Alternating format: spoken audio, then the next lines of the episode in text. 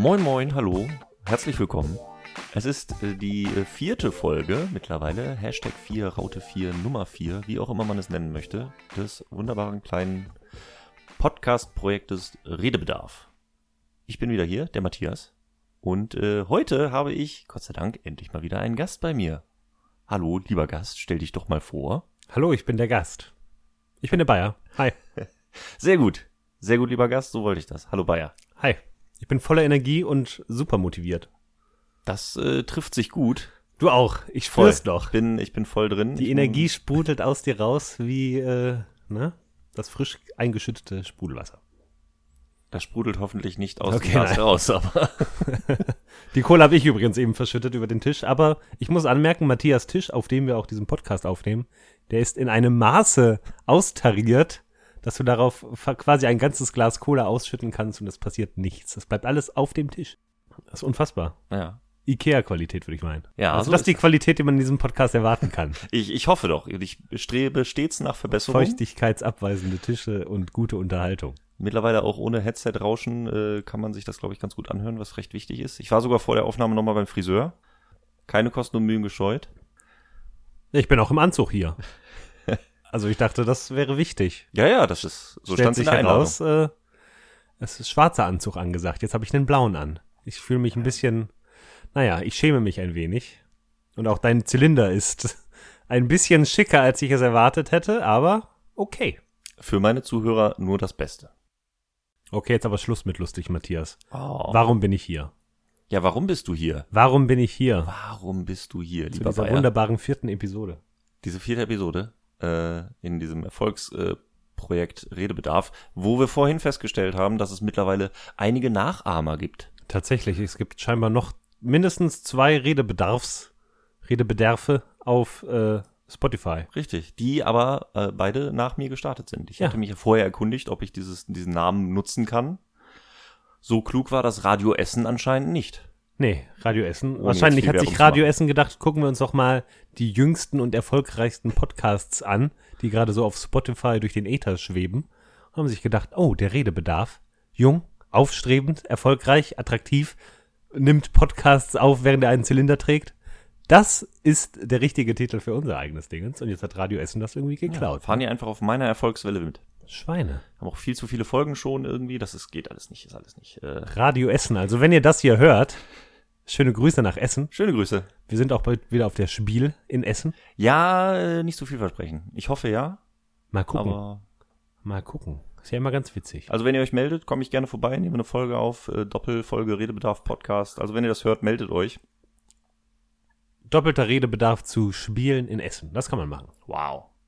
Das wäre schon krass. Crossover. Was meinst du, wie viel Zuhörer wird? Dann, hätt, dann hätten wir, glaube ich, jeden erreicht. Also Radio Essen erreicht jeden in Essen Ja. und du erreichst ja so ziemlich alle. Ich glaube auch in deinem Portfolio steht extra drin, Deutschland außer Essen. Dann wären alle da. Das ist ein bisschen so wie bei meiner Schwester und mir. Wir beide zusammen wissen ja auch alles. Frag mich mal irgendwas. Ich habe so eine Ahnung, wohin das führt.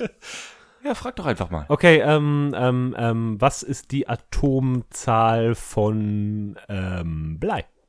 Ja, das weiß meine Schwester. Ah! Klassiker. Ist bei mir und meinem Bruder auch so. Wirklich. Klasse. Das ist ein Frag Zufall. mich mal was. ich hoffe, mein Bruder und deine Schwester werden sich niemals. Die werden sich sehr bald begegnen, aber das ist ein anderes Thema. Das ist eine andere Geschichte. Das würde jetzt an dieser Stelle zu weit führen. Das sprengt den Rahmen. Gut. Ich glaube, wir sollten dann auch vielleicht langsam mal zur Sache kommen. Ich meine, ihr wisst sowieso schon, worum es geht, denn äh, es wird in irgendeiner Form im Titel dieser Folge stehen. Das stimmt. Aber wir haben uns mal zusammengesetzt, zusammengefunden, um über Pen und Paper Rollenspiele zu reden. Ach so. Ja. Wobei es ganz knapp äh, war, wir hatten ja noch kurz überlegt, ob wir nicht doch über äh, Once Upon a Time in Hollywood reden. Ganz kurz, ganz kurz. Da äh, gibt's auch einiges zu besprechen. Aber da hätte ich mich, ich glaube, um darüber zu reden, hätte ich den Film nochmal gucken müssen. Und da ich ihn erst vor zwei Tagen gesehen habe, nochmal mich zweieinhalb Stunden dadurch. Quälen ist das falsche Wort. Kämpfen schon eher trifft's aber auch nicht ganz. Ein bisschen Einfach arbeiten, nochmal- ne? Nochmal durcharbeiten Mm. und sich nochmal damit auseinandersetzen, was das denn jetzt nochmal war. Ja, sich dem Ganzen aus, äh, aussetzen ist, glaube ich, ja. Das äh, wollte ich dann jetzt doch nicht nochmal tun. Und dann kann man natürlich überlegen, ob man eine Stunde über Once Upon a Time in Hollywood redet oder ob man direkt 17 Stunden über das Tarantino-Werk redet, insgesamt. Was ich auch überlegt habe, dass man nicht mehr so viel über Once Upon a Time in Hollywood reden muss, aber dafür muss ich definitiv nochmal äh, ein, zwei andere Filme gucken. Also mindestens Hateful Eight muss ich nochmal gucken, Mhm. Pulp Fiction. Aber aufgeschoben ist nicht aufgehoben. Wenn ihr das wollt, dass ich darüber eine Folge machen soll, schreibt's in die Comments, lasst Ja, ein Like da lasst ein sonst Like was. da, ne? ne? Feedback immer gerne gesehen. Die, Die Glocke. Glocke nicht. Ich habe gehört, man muss die Glocke drücken. Und hier ganz äh, links neben mir könnt ihr sehen, klickt ihr einfach kurz auf die Videos, kommt ihr direkt zu. Folge Nummer zwei Ja, ja. Äh, mit Gast äh, Sebastian. richtig. Ist auch eine sehr richtig. erfolgreiche Folge, kann ich sehr empfehlen. Gut. Nein, aber ohne Witz generell schon mal, ich sag's diesmal vorneweg. Wenn ihr Feedback habt, wenn ihr mir äh, Themenvorschläge, wenn ihr euch als Gast bewerben wollt, wer weiß, wer weiß, äh, gerne über Twitter könnt ihr mich erreichen, at mad-tears äh, oder gerne auch eine E-Mail, wenn ihr es oldschool mögt, an redebedarfpodcast.gmx.de. Ich schaue nochmal nach, ob das wirklich richtig ist. Äh, aber ja, redebedarfpodcast.gmx.de äh, in einem Wort äh, könnt ihr mich erreichen. Ich kann das auch nur empfehlen, sich hier einfach mal zu bewerben. Das hat bei mir ganz gut geklappt. Ich habe mich gegen vier andere Bewerber durchgesetzt. Zwei davon sind leider frühzeitig verstorben. Mit den anderen stehe ich ja. noch in Kontakt. Die sind irgendwo im Rahmen des Westerwaldes verschwunden gegangen. Aber du hast noch Kontakt mit ihnen. Das- Ich habe noch Kontakt mit ihnen. Ich bin der einzige Kontakt von ihnen. Du hast sie doch verschwinden lassen. Das könnte sein. Nee, war super. Und jetzt bin ich hier. Dafür Ja. bin ich sehr dankbar. Der Und Recall wir- war ein bisschen anstrengend, aber Ja, der Recall. Das, Recall ist immer so eine Sache. Ne? ja. Und dann lass uns doch mal, Matthias, lass uns doch mal über Rollenspiele reden. Ja, lass uns mal anfangen mit der äh, wirklich wichtigen Frage. Was ist denn dein Lieblingswürfel? Uh, das ist nicht nur eine, das ist die wichtigste Frage tatsächlich voran. Aber ich denke mal, wenn man, wenn man Rollenspieler ist, und das werden die Leute da draußen, die sich damit auskennen, werden die das wahrscheinlich bestätigen, aber der beste, wichtigste und tollste Würfel ist natürlich der W20. Der 20-seitige Würfel, der Icosaeder, das geometrische ah, Symbol Gottes. es ist das Schönste, was es gibt. Und es ist direkt ein Erkennungssymbol für die gesamte Rollenspielszene. Es ist stellvertretend Hm, das für, für die gesamte Szene. Jeder Podcast, jede, jedes Streaming-Dingens, was es da draußen gibt, alle packen sich den 20-seitigen Würfel in ihr Logo. Und man weiß direkt, ah, hier bin ich richtig, hier bin ich zu Hause, hier wird über Rollenspiele gesprochen. Das stimmt. Äh, ich habe auch ein bisschen im Vorfeld über diese Frage nachgedacht. Ich war auch, äh, W20 ist auf jeden Fall das ikonischste und größte Ding.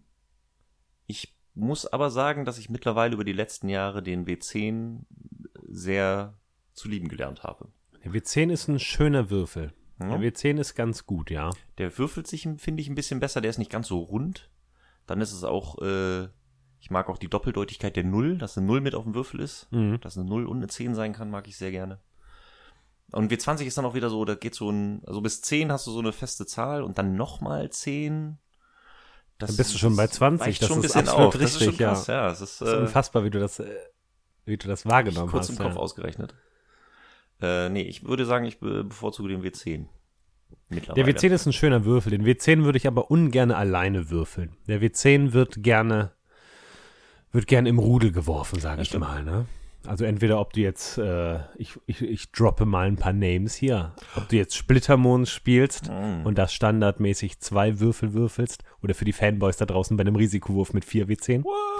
Oder ob du World of Darkness spielst und dann Würfelpools hast, wo du dann von 1 bis, ich sag mal, unendlich viele W10 würfeln kannst. Meistens eine schöne Handvoll. Also der W10 eher im Rudel würfeln, dann bin ich damit auch sehr Mhm. glücklich.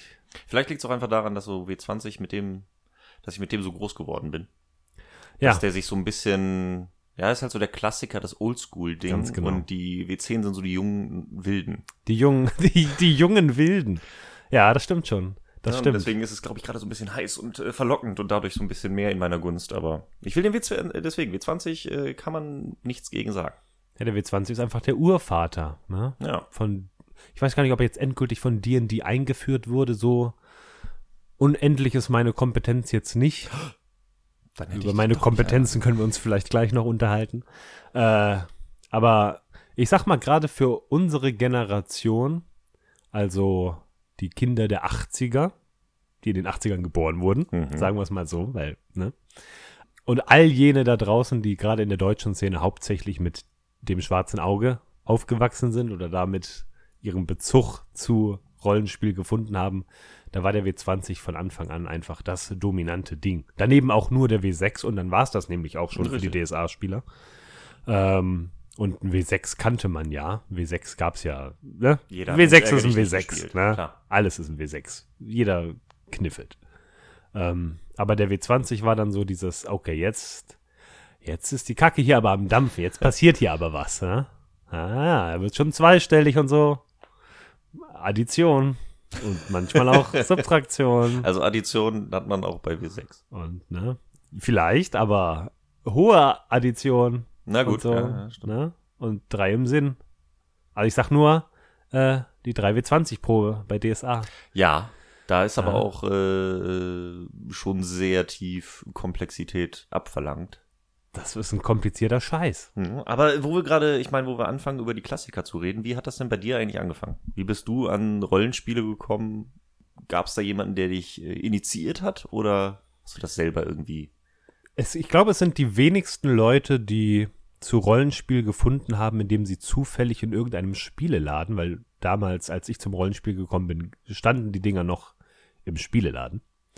Ähm, ich glaube, die wenigsten Leute sind da hingegangen, haben sich so eine Box gekauft und dann selber dazu gefunden. Ich denke, die meisten wurden initiiert von irgendwelchen Bekannten oder der ältere Bruder, die ältere Schwester, was auch immer es war. Und man wurde dann da rangeführt und dann sagten Leute, sag mal, wir spielen hier so ein Rollenspiel und man hat gar keinen Plan, was sie mit diesem komischen Wort meinen. Und man war dann aber auch so jung, dass man noch nicht die sexuelle Konnotation von äh, anderen Rollenspielen irgendwie überhaupt auf dem Schirm hätte. Und dann hieß es doch, ja komm, das spielen wir, spiel doch mal mit. Ähm, das war bei mir ein sehr guter Kumpel, der Clemens aus München. Der hat gesagt, komm, äh, setz dich mal dazu. Und da war das auch eine absolute Minigruppe. Es war er, er hat die Spielleitung übernommen, oder wie man bei DSA gesagt, er hat den Meister gemimt, ne? er hat gemeistert. Und dann war da noch ein Kumpel, an den ich mich kaum erinnere. Äh, Schöne Grüße. und schöne Grüße. Und dann haben wir zu zweit da irgend so ein Abenteuer gespielt. Ich weiß nur, ich war ein Krieger mit einem zwei Meter langen Schwert. Da war irgend so ein Fluss, da haben wir Leute verprügelt. Äh, das haben wir im Wohnzimmer von den Eltern von meinem Kumpel gespielt. Und das war der erste Fix. Und das war so, aha, okay. Und so hatte ich dann zum Rollenspiel gefunden. Klassisch DSA. Als Einstiegsdroge DSA 3 war das damals. Ja, und das war, das war schon irgendwie, ja, ich würde, ich möchte nicht sagen, ich habe das so gespielt und wenn man jetzt sich so zurückblendet in so einer tollen cineastischen Rückblende, so dieses Ha-Erlebnis, ne, Harry Potter-mäßig. Man würfelt den Ah. Würfel und das Licht bricht durch die Decke und alle so, ah, Tauben fliegen los. So war es natürlich nicht, aber das war eben die, der, An, der Anfang vom Ende, äh, wo ich dann zu dem Hobby gefunden habe, das dann jetzt auch heute noch immer mein größtes Hobby ist. Also die große Liebe begann damals. Da war ich 13. Und 13 ist auch ein passables Alter. Ich meine, DSA 3 war sogar damals ab 14, weil so ein paar Götterdarstellungen äh, oder Göttinnendarstellungen dann doch ein bisschen nackig dargestellt wurden und das konnte man natürlich nur mit 14 verkraften, offiziell. Ja, das ist mit 13. Deswegen habe ich das mit man- 13 gebrochen und meine Sexualität war völlig da nieder. Deswegen bist du auch immer noch dran gehuckt. Weil Ja. du damals mit 13 schon angefangen hast. Das war ui, ui. Ja, ja, richtig, richtig. Das war, war weit vor, vor meiner Reife. Und so habe ich, so habe ich dann dazu gefunden. Matthias, wie hast du Das denn Rollenspiel zum hat dich zum Mann gemacht. Das hat mich zum Mann gemacht, ja, ja, ja. Könnte man in einem anderen Kontext gut lassen wir das. Die diversen wunderschön gezeichneten, ich meine, damals war das auch die Künstlerin Kariat, ich glaube, so spricht man sie aus, die hat damals so den wirklichen Shit gezeichnet bei DSA, Mhm. wenn ich mich recht er erinnere. Also auf jeden Fall eine spätere Edition von Göttern und Göttinnen, wo man sich nur dachte, wow, das ist pure Ästhetik. Äh, ja, das prägt ein. Das prägt ein. Ja. So ist das. Ach ja, jetzt schwelge ich in Erinnerung. ja, gut, ich, ich rede ganz schnell weiter, damit du dich ein bisschen in deinen Erinnerungen. Ich kühle mich mal ein bisschen ab. Ich ziehe mal meine, mein Jackett aus und nehme mir den Hut ab. Ja, bei mir war das eigentlich auch äh, recht ähnlich. Ähm, ich weiß gar nicht, was es zuerst war, ähm, weil ich irgendwie über zwei unabhängige Quellen zum gleichen gekommen bin. Ich Okay. weiß definitiv, dass ich Also eine meiner ersten Spielrunden war mit Klassenkameraden. Mhm. Äh, der liebe Martin damals. Mhm. Also insofern müsste es schon neunte Klasse gewesen sein. Das heißt, da war ich äh, 15. Ja. Da weiß ich, dass ich definitiv äh, eine Rolle gespielt habe. DSA 3, auch Einstiegsdroge Mhm. auf jeden Fall. Da weiß ich noch, wie wir da Standard, zusammen in ja. der Küche saßen äh, und ein Abenteuer gespielt haben, wo ich nur die Hälfte verstanden habe. Ich glaube, es war, nee, die erste, was ich gespielt habe, war sogar DSA 2 noch. Ohne den Och, Talentbogen. Nur Okay. mit den Attributen. Ähm, aber kurz danach kam dann DSA 3 raus oder wir haben dann DSA 3 verwendet, wo ich dann noch A, total überfordert war von diesen ganzen Talenten. Ja. So, oh mein Gott, was ist das denn auf einmal? Ich dachte, es gibt Mut, Kraft und Charisma, das Ja. reicht. Und dann diese, und jetzt die Probe mit drei Würfelproben, ja das okay, war schon krass. Okay, klettern, Klammer auf, MU, slash GE, Schrägstrich, KK. Was wollen die von mir? Ganz genau, das war sehr komplex, aber es war auch äh, ganz cool. Ich weiß aber auch, eine andere erste Erinnerung, die ich habe, war in einer Runde mit meiner Schwester, Mhm. Die irgendwie über ihre Freunde daran gekommen ist. Das war aber also äh, in einer anderen Stadt quasi mit einer komplett anderen Gruppe. Kann ich mich auch an eine Spielrunde erinnern, Ja. wo ich einen Jäger gespielt habe. Das war auch, ich weiß, das könnte auch das erste Mal gewesen sein, dass ich Rollenspiel gespielt habe, auch DSA. Jedenfalls weiß ich noch, dass ich da einen Jäger gespielt habe, der dann zum einen hat mich meine, da hat meine Schwester gemeistert, hat mich voll auflaufen lassen so ein bisschen. so die Gruppe bestand schon, ich kam dazu Ja. und dann hat man sich in der Taverne getroffen und dann sollte ich ein Gespräch führen. Das war so, okay, dann er so, ja, dann stell dich doch mal vor, spiel doch mal. Ah, und ich so, astrein. okay, äh, ich bin der und der. Ja, alles klar. Von den anderen kam nichts mehr. und ich sagte so, ja gut, dann kennen wir uns ja jetzt. Und meine Schwester so, nö. Bist du dir ähm, sicher, dass nicht vielleicht deine Schwester dir, dich irgendwie fertig machen wollte? Das ist nicht ganz ausgeschlossen. In meinem Kopf ist es nicht so, aber man weiß es nicht. Aber deswegen, ich weiß nicht, welche Erinnerung vorher war, wer mich da jetzt wirklich initiiert hat. Auf jeden Fall war es auf einmal da und irgendwie dann auch überall. Da meine, über meine Schwester und in dem Bereich und dann da irgendwie die in der Schulklasse. Ja. Plötzlich war so alle, ja, ja, das ist halt DSA, das ist halt Rollenspiel, so ist das halt. So, Mhm. ah ja, okay, cool. Und war ich mittendrin. Und es hat eigentlich auch von vornherein äh, irgendwie Spaß gemacht. Ich weiß sogar noch, wie mein Jäger hieß. Ah. Das ist nämlich, ich habe mir damals sogar eine E-Mail-Adresse da mit dem Namen angelegt. Echt? Wow. Jaschkon. Jaschkon. Fuchsfell, glaube ich. Klassisch. Äh, Super. deswegen die E-Mail-Adresse jaschkon.gmx.de gibt's auch immer noch. Echt? Das ist meine Spam-Adresse. äh, Der ja. arme Jäger. die habe ich mir damals angelegt, um mich bei orkenspalter.de Ah. im Forum anzumelden, Oh. wo ich ja auch eine Zeit lang aktiv war. ja. Aber ja, das waren die, die zarten Anfänge. Ja, ja, so, so, so ging das los, ne? So ging das los. Ich fand, man hatte, man war ja natürlich auch noch jung, ne? Also so 13, 14, 15, da ist man jetzt nicht unbedingt so der hellste Mensch auf dem Planeten und irgendwie ist dieses Spiel da und man spielt das so. Man spielt das aber auch mit seinen anderen Nerd-Freunden Mhm. und da ist ja auch hier, wie sagt man, der Gamer-Shame oder sowas, dass man jetzt auch nicht unbedingt jedem davon erzählt, was man da spielt. Das ist Ja. ja auch etwas, was man ja heute teilweise noch hat. Auf der Arbeit würde ich jetzt nicht unbedingt Leuten anfangen zu erklären, was Rollenspiel ist. Wobei da das geht's mir ein bisschen besser. Wobei sich das, das hängt natürlich auch immer vom Umfeld ab, wobei sich das auch bessert. Aber damals hat man dann darüber eben auch ähm, eine Möglichkeit gefunden, als Nerd mit Freunden auch mal außerhalb der Schule Zeit zu verbringen. Was jetzt auch, man, es ging nicht so weit, dass man immer LAN-Partys gemacht hat und sowas, ne? Und man ist jetzt auch nicht sonderlich feiern gegangen oder einen trinken gegangen, war mit 13 eh relativ Mhm. schwierig. Aber man ist dann immer zu seinen Freunden gegangen. Ich habe dann relativ früh, relativ regelmäßig Rollenspiele gespielt. Und dann ist man einfach zu seinen Kumpels gegangen und dann hat man einfach Freitagabend sich dann da hingesetzt um 19 Uhr, nachdem man sich vorher im Penny unfassbare Mengen an Junkfood besorgt hat und Eistee und Hassel nicht gesehen. Und dann bist du damit nach Hause gegangen. Dann hast du so um 8 Uhr angefangen, äh, dein DSA zu spielen. Und dann hast du so morgens um drei aufgehört, wieder zu spielen. Und das war einfach der geilste Scheiß.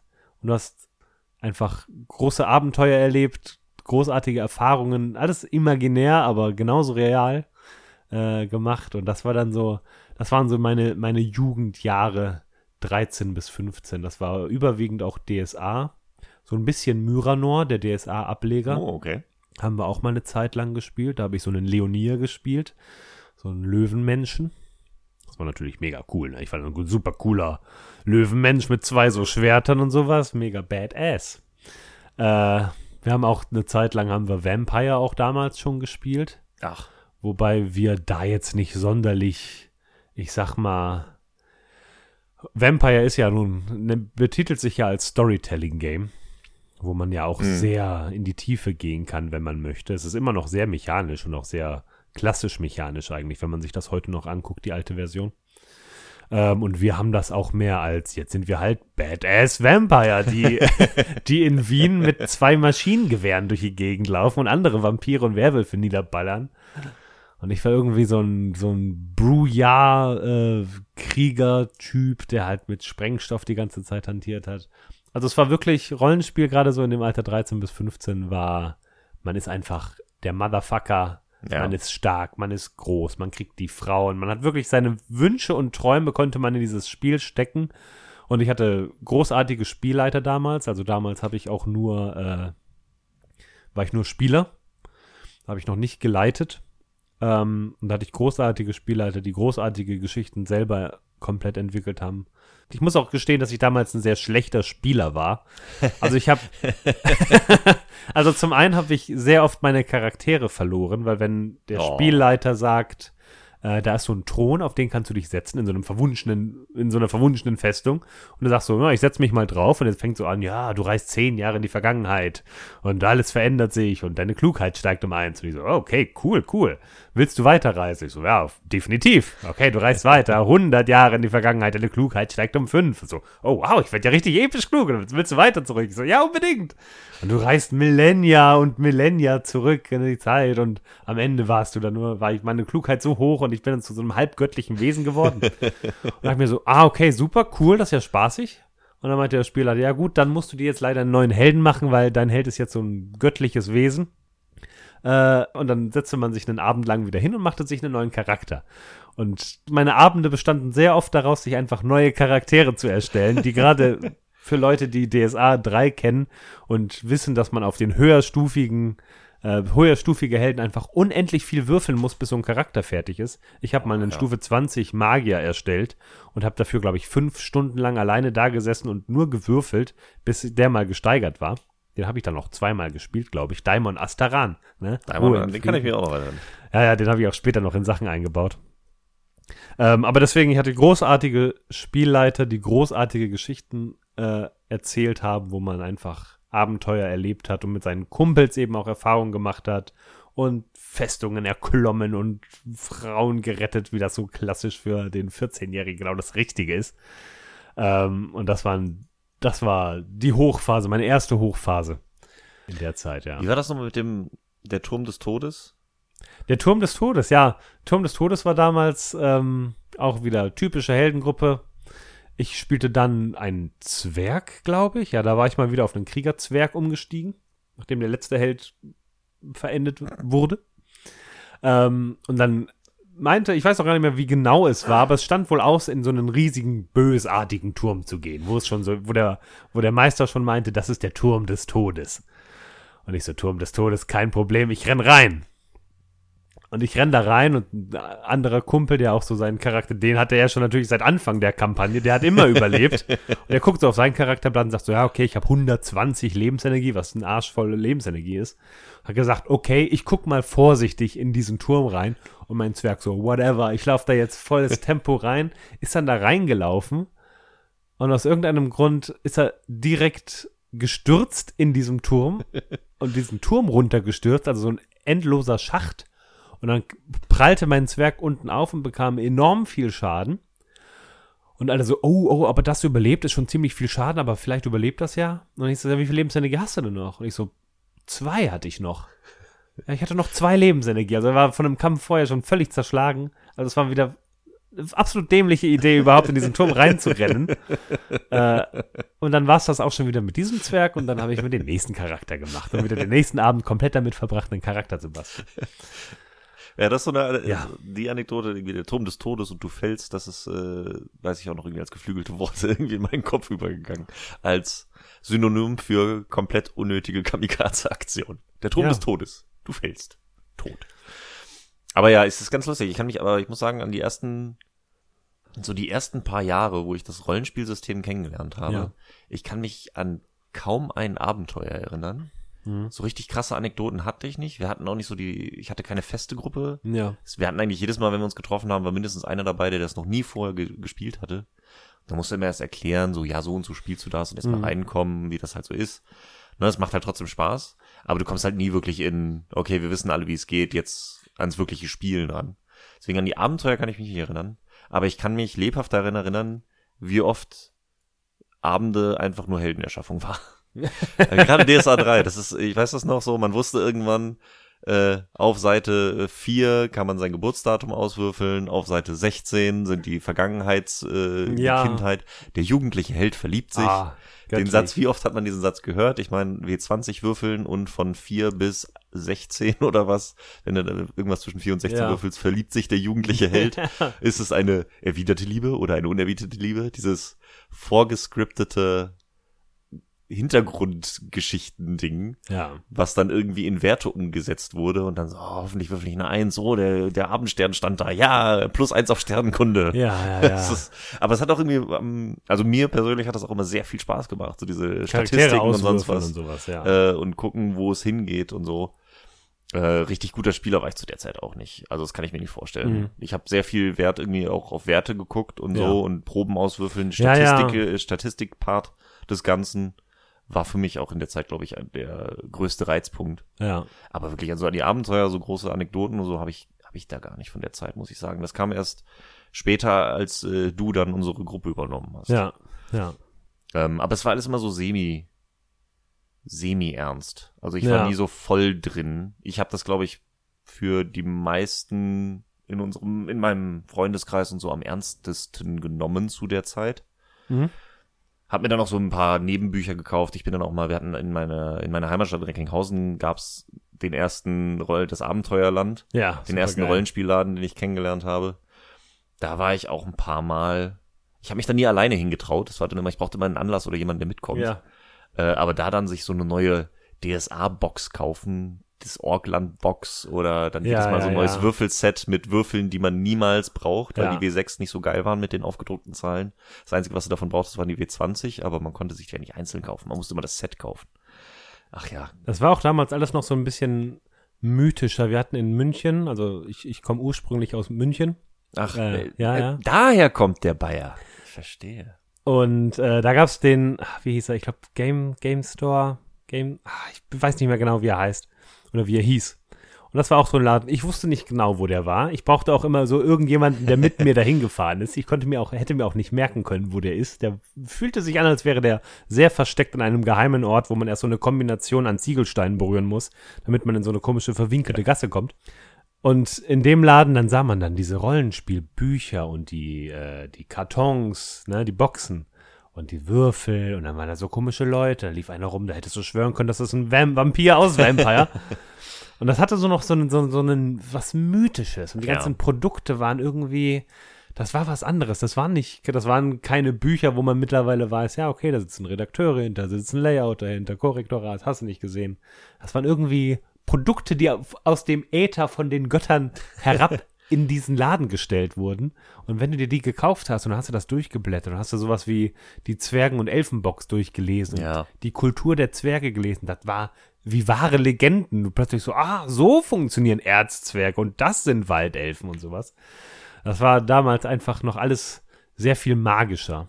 Man wusste auch gar nicht so irgendwie, wo, es gibt, gab halt irgendwie kein Ende. Es war nicht so ein, ah ja, es gibt diese Box und diese Box und diese Box, sondern jedes Ja. Mal gesehen und so, oh, von diesem Aspekt habe ich noch gar nicht so viel äh, gehört. Und dann setzt du dich damit auseinander. Ich weiß dann auch, wo dann das erste Mal mit Mantelschwert und Zauberstab irgendwie die große Regelerweiterung war, wo ich das, wo es nochmal regeltechnische mehr Aspekte gibt. Ja. Das fand ich auch super spannend. Und ich weiß noch, das erste, wo ich das erste Mal richtig merkte, so, okay, das ist, so, es gibt so ein richtig zusammenhängendes Ding, das ist die Welt, war, als ich das, äh, die Enzyklopädie Aventurica oder wie es heißt. Ja. Das große grüne gebundene Buch, Ja. das wir dann irgendwann nachher zu dritt am Spieltisch hatten. Ja. Als ich das in den Händen hielt und da so durchgeblättert habe und so, dass die Enzyklopädie mit den Begriffen aus Aventurien und sonst was, da hat's immer mehr, ist immer mehr Wirklichkeit geworden und immer mehr und immer mehr und so viel Zeug zu entdecken und diese ganze Welt, was alles hintersteckt. Ich muss aber auch sagen, jedes Mal, wenn ich in diesen Rollenspielläden drin war, Mhm. du hast dich irgendwie, auch, also ich habe mich immer nur auf die DSA-Ecke Ja. äh, konzentriert. Du merktest halt, okay, da drüben sind auch noch irgendwie andere Regelsysteme und Dungeons and Dragons hat man irgendwo schon mal gehört, den Begriff, aber Ja. ich konnte damit nichts anfangen. So, ey, das ist, für mich gab's halt, für mich war Rollenspiel, war DSA. Und ja, man, alles man hat eben, halt man hat eben im Endeffekt nicht Rollenspiel gespielt, man hat DSA gespielt Ja. und man wusste, es ist ein Rollenspiel. Richtig. Äh, und deswegen, ja, man hatte andere Sachen nicht auf dem Schirm, man kam auch gar nicht auf die Idee da irgendwie, also ich oder wir daneben, Ja. Gar nicht auf die Idee, sich da irgendwie auch nur mit zu befassen. Ne? Ja. So, nein, ich, ich spiele DSA, ich werde jetzt weiter DSA spielen. Und das hat bei mir dann auch eine ganze Weile gedauert, bis ich dann auch noch in München dann so das erste Mal mir so ein World of Darkness Buch dann geholt habe. Ich weiß auch gar nicht, womit das jetzt konkret anfing, ob ich mir vielleicht das Vampire äh, Buch das erste Mal geholt habe. Aber da fing es dann für mich an, dass ich dann auch meinen Horizont dann irgendwann doch ein bisschen erweitert habe, Mhm. weil ich eben auch so den Vampirmythos und Werwölfe und sowas, das klang schon alles ganz cool. Und habe ich da so langsam aber sicher mal so rein investiert, aber das nie gespielt damals, auch nicht erwähnt, noch mit den Leuten irgendwie weiterzuspielen. Äh, das, das, das wuchs dann so dazu. Wie du vorhin schon gesagt hast, du hast dich mit Freunden getroffen irgendwie und das war sowas, sowas eigenes, kleines. Hm? Äh, und so ein bisschen auch natürlich Nerdkultur in seiner Reinkultur damals. Und es Ja. war damals halt auch einfach noch nicht cool, Nerd zu sein. Das heißt, da Nee, hast du nicht nee. drüber geredet. Äh, und da dann irgendwie auszubrechen, sich irgendwie vor anderen Nerds zu outen und so, das war halt nicht so das Ding. So, das hat sich nicht so einfach weiterentwickelt. Das Internet gab es natürlich auch noch nicht. Du konntest Ja. nicht irgendwie dich weiterbilden, sondern du warst auf diese Bücher und so weiter angewiesen. Auf Messen bist du damals ja auch nicht gegangen, sowas, Nee. was heute ja auch irgendwie viel ausmacht. Ich habe gerade drüber nachgedacht, wie das mit Videospielen war. Weil das ja auch so eine Unterkultur damals noch war und Videospiele ja auch sehr klein Mhm. gehalten waren, wo ich dann überlege, so, okay, war das weiter verbreitet als Rollenspiel? Ich glaube, es war auch einfach, einfach, einfacher. einfach, einfach, einfach. Ja. Ähm, weil du dafür halt auch einfach nur, du brauchst ja nur Stift und Papier. Ja, Vielleicht diese Heldenbögen und ein, zwei Bücher. ja. Aber das kannst du schneller mal packen, zu Freunden gehen und so ein Rundending machen, so eine LAN-Party oder sowas, hat einfach viel zu viel Aufwand Ja, ja. äh, bedeutet. Dann auch die Eltern, die da einfach nicht mit äh, Computer ist ja immer so ein bisschen, uh, ah, die Kinder am Computer und äh, Ja. Elektronik bekommen viereckige Augen und die sind nur am Computerspiele spielen. Das war nicht so geil, wenn du sagst, ey, wir gehen Rollenspiele spielen. Das hat, haben die Eltern auch nicht verstanden. ja Aber du wusstest halt, das Fall. bedeutet, die sitzen zusammen am Tisch, haben Zettel vor sich und äh, labern irgendwas. Ja. Da hatten wir ja Gott sei Dank nicht das Problem, was irgendwie Amerika von wegen satanische Kulte und sonst irgendwas hatte. Nee, das war ja auch nochmal eine ganze Epoche vor uns. Ja, mit Gott sei dem Dank. Satanic Panic, die da in, in, in bei den doch etwas anders christlichen äh, Amerikanern noch ein bisschen Ja. panischer äh, durch die Kultur schwappte. Nee, das, das war früher, das war noch vor unserer Zeit. Hm. Und, aber ja, das war natürlich auch nochmal so eine Sache, die da, die da so ein bisschen vorherrschte, ja, ja. So war das. So war das. So war das. Und bei mir war dann der, der nächste große Schritt nach DSA und äh, ne, wie gesagt, dem bisschen World of Darkness, das wir gespielt haben, als ich dann aus München weggezogen bin und dann nach Köln gezogen bin mit 16. Dann ebbte bei mir das Rollenspiel erstmal ab, weil man ja erstmal so neue Freunde finden musste und dann musste man ganz vorsichtig da so sich herantasten, wer von denen denn gegebenenfalls irgendwelche Rollenspiel kennt. Das hat ja keiner auf dem Ja, Arm richtig. tätowiert, dass er Rollenspieler ist und du willst jetzt auch, so insbesondere damals, bist jetzt nicht damit hausieren gegangen. Genau. Und es gab jetzt auch keine T-Shirts, wo du so irgendwas, so ein verstecktes Zeichen drauf haben könntest, so von wegen, ah, du interessierst dich für, was weiß ich, Critical Role, vielleicht interessiere ich mich ja dafür auch. Die gab's schon, die haben wir bloß nicht getragen. Ja, ganz Man genau. outet sich ja nicht. Ja, ja, das war auf jeden Fall alles noch schön nischig. Und irgendwann habe ich dann, äh, erstmal habe ich ja dich kennengelernt. Und dann habe ich noch die anderen Leute kennengelernt, die dann sich als neue Rollenspielgruppe dann mit 16, 17 ergeben sollte. Und da endete sich das dann bei mir, dass ich vom Spieler übergegangen bin zum Spielleiter. Und das war dann nochmal eine ganz andere Ebene. Hattest du da eigentlich Bock drauf? Oder wie ist das dazu? Weil ich weiß gar nicht, wie wir das beschlossen haben, ob du dich jetzt beworben hast und sagst, du machst das jetzt oder. Ich weiß, also die ersten Male, die wir gemacht haben, habe ich auf jeden Fall nicht geleitet. Also ich glaube, du hast mal die Spielleitung übernommen. Kann gut sein, ja. Ähm, dann vielleicht noch mal irgendwer. Ich glaube, Christoph hat auch mal die Spielleitung übernommen. Und irgendwann ergab es sich dann aber auch so. Vielleicht war das auch so eine äh, geringfügige äh, Arroganz meinerseits von wegen, ich weiß ein bisschen besser, wie der Hase läuft. Ja, das war Äh. die Zeit. Vielleicht sollte ich das Spielleiten übernehmen. Äh, und da hatten wir dann aber das Glück, dass, also zumindest bin ich der Meinung, dass wir das Glück hatten, dass das Gott sei Dank gut funktioniert hat. Dass Ja. ich doch tatsächlich vielleicht ein besseres Gefühl dafür hatte oder es für mich leichter umzusetzen war oder so. Und da kam dann, dass ich mich kreativ äh, austoben wollte, kam damit zusammen, dass andere Leute natürlich gerne einfach nur spielen wollen. Und so ergab sich dann unsere erste, noch ein paar wenigen Anläufen ergab sich dann die erste konsistente Kölner Spielrunde, Richtig. In der wir dann auch DSA 3 gespielt haben weiter. Genau, das war dann DSA 3. Da haben wir uns dann festgelegt. Das war dann mittlerweile so weit gefestigt. Da war die erste feste Gruppe, mit dem man dann auch nicht mehr groß die Regeln erklären musste.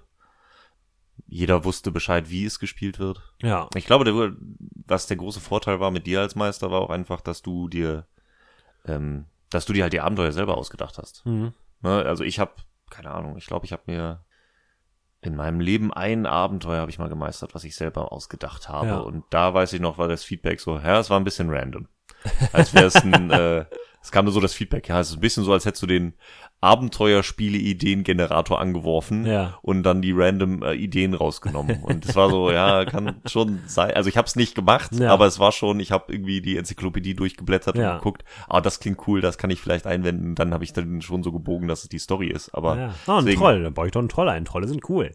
Ja, und so. Nee, war, ich weiß noch, da war eine, eine Hexe, die ein Drachenei irgendwo hatte, Ja. der dann geschlüpft ist und das war dann ihr äh, Drache und das habe ich in irgendeinem Absatz B auf irgendeiner Seite gelesen, Ja. dass das, dass es das gibt. Okay. Und das habe ich irgendwie direkt eingebaut. Ja. Also, dann weiß ich noch, musste ich diskutieren. Was, das gibt's doch gar nicht in Aventurien. Doch, doch, guck auf Seite so und so im Enzyklopädie, das ist so und so. Das war so, glaube ich, das eine Abenteuer, was ich mir wirklich mal selber ausgedacht habe. Ja. Ach ja. Ja, aber du hattest da direkt mehr einen größeren Hang zu. Ja. ja, Äh, ja, und ja. auch irgendwie dieses epischere Denken, wobei ich mir ja bis heute nicht so sicher bin bei dir, wie viel davon wirklich improvisiert ist und einfach roll with it Ja. und wie viel vorher überlegt ist, wie viel Vorbereitung da drin steckt. Aber das ist ja auch, glaube ich, diese dieser goldene Schnitt, diese magische Grenze, wie viel davon was ist, das ist so ein Gefühl, was man einfach mit der Zeit entwickelt. Ja, ja, das, das, das ist ja das Schwierige, was äh, die Spielleitung immer hat. Man muss, man entwickelt meistens einen Plan und dann setzt man den Plan um, dann realisiert man, dass der Plan nicht funktioniert, dann schmeißt man den Plan über und dann improvisiert man. Und irgendwo in diesen Schritten muss so jeder seinen eigenen Stil finden. Ich habe damals relativ viel vorbereitet, relativ viel geschrieben, aber dann muss man einfach, man ist dann im Flow meistens und dann äh, lässt man einfach, also damals noch gar nicht so sehr wie heute. Heute denke ich immer noch mehr an, oh, Story Arcs der Charaktere, Spotlight der Charaktere. Wie kann ich noch mehr auch die Charaktere äh, zulassen, dass die die Geschichte entwickeln? Das war damals weniger. Aber trotzdem musste man ja auf die Spieler reagieren und man konnte ja nicht sagen, nee, nee, also ich habe zwar gesagt, da ist links eine Tür und da ist rechts eine Tür, aber ich will, dass du durch die linke Tür gehst. Deswegen blockiere ich alles, was rechts ist. Nee, nee, dann machst du natürlich, dann erlaubst du den Leuten, dass die rechte Tür aufgeht und entweder du lässt dir was Neues einfallen in der rechten Tür oder das, was vorher hinter der linken war, ist plötzlich hinter der rechten Tür und nobody knows, ne? Das ist ja das Gute. Die Spieler wissen ja nicht wirklich, was passiert. Das heißt, auch wenn du komplett improvisierst, wenn du das clever verpackst und auch gerne einfach mal eine Sekunde schweigst und sagst, was denkst du denn, was passiert oder sowas, dann kriegst du das hin. Und ganz oft, was auch Tipps sind, die heutzutage immer noch aktuell sind, guck, was die Helden machen wollen. Und wenn die sagen, "Ah, was ist, wenn die Hexe ein Drachenei hat? und du so, das war nie mein Plan, aber ja, warum nicht? Warum nicht? Jetzt hat die Hexe halt ein Drachenei und du so, wir wussten es, wir haben es die ganze Zeit gewusst. Und du so, ja, ihr seid die Besten. Na? Dann hast du weniger Arbeit als Spielleitung äh, und die Spieler fühlen sich kompetent und sind glücklich und dann ist Improvisation dann einfach massivst befriedigend. Ne? Ja. Und das war dann, ja, das war damals so mit 16, 17, 18, 19, wo wir da waren, als ich da, als wir sehr viel DSA gespielt haben und ich sehr viel, also sehr regelmäßig, wir haben ja jeden Freitag gespielt. Jeden Freitag? Also gefühlt jeden Freitag. Gefühlt hätte ich, also ich weiß Oder auch, dass wir jeden sehr zweiten viel gespielt Freitag. haben. Ich hätte jetzt auch irgendwie jeden zweiten gesagt, weil ich mir nicht vorstellen, dass wir es jede Woche gespielt haben. Aber in dem Alter hatte man auch keine, hatte Man hatte keine auch einfach Hobbys. Zeit, ne? Ja, das war halt, ne? Schule und dann. Und dann hat man halt aber auch freitags dann von 20 Uhr bis 4 Uhr morgens gespielt Ja. und da hatte man eine unfassbare Ausdauer und eine unfassbare Kreativität.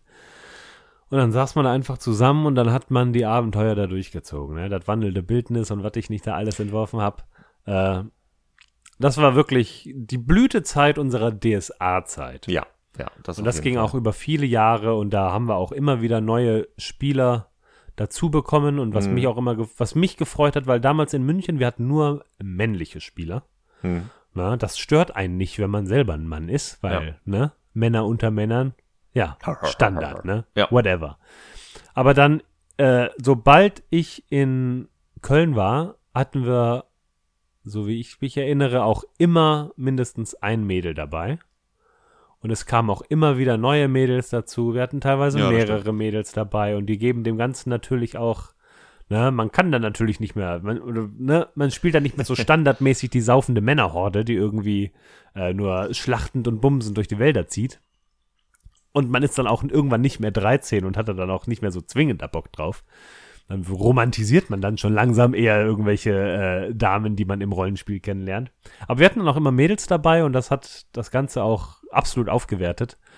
Und ähm, auch immer wieder neue Leute dazu bekommen, hat auch immer Spaß gemacht und macht auch heute noch Spaß. Ich versuche heute immer noch Leuten die Möglichkeit zu bieten, äh, die mal Rollenspiel ausprobieren wollen, dass sie mal äh, reinkommen. Wir hatten in letzter Zeit ja immer unseren Donnerstags-Rollenspielrunde. Da konnten neue Leute dazu stoßen.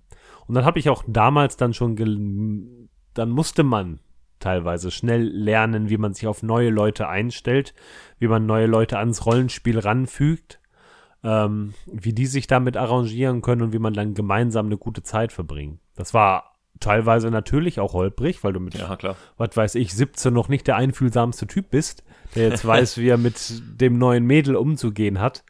Aber man hat sich dann doch auch arrangiert und die Tatsache, dass neue Leute und die Mädels und was nicht alles auch länger dabei geblieben ist, sprach ja dann dafür, dass wir uns irgendwie damit arrangieren konnten, dass alle eine gute Zeit hatten. Und das war eine ga- ganz tolle Zeit. Ja, ich weiß, wie wir das auch, das war auch immer eine gute Mischung. Ich meine, im Nachhinein ist es, glaube ich, ein bisschen mehr, wenn du darauf achtest, würdest du, glaube ich, eher sehen, wie konstruiert das war, wo es weniger darum ging, so irgendwie, ähm, was heißt, also, was ich meine.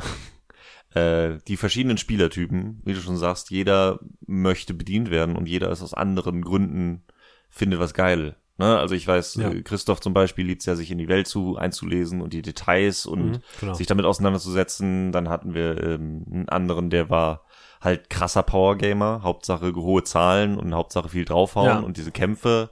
Und dann gibt's äh, ja ich, der dann auch eher vielleicht nochmal aufs Regelsystem achtet und generell, Mhm. wie sich das verzahnt, was da Ja. auch mit reinspielt, so Talentproben, wo mich die Welt gar nicht so sehr interessiert, aber wie das Ganze mit Proben, so wie sich da die Geschichte entwickelt. Mhm.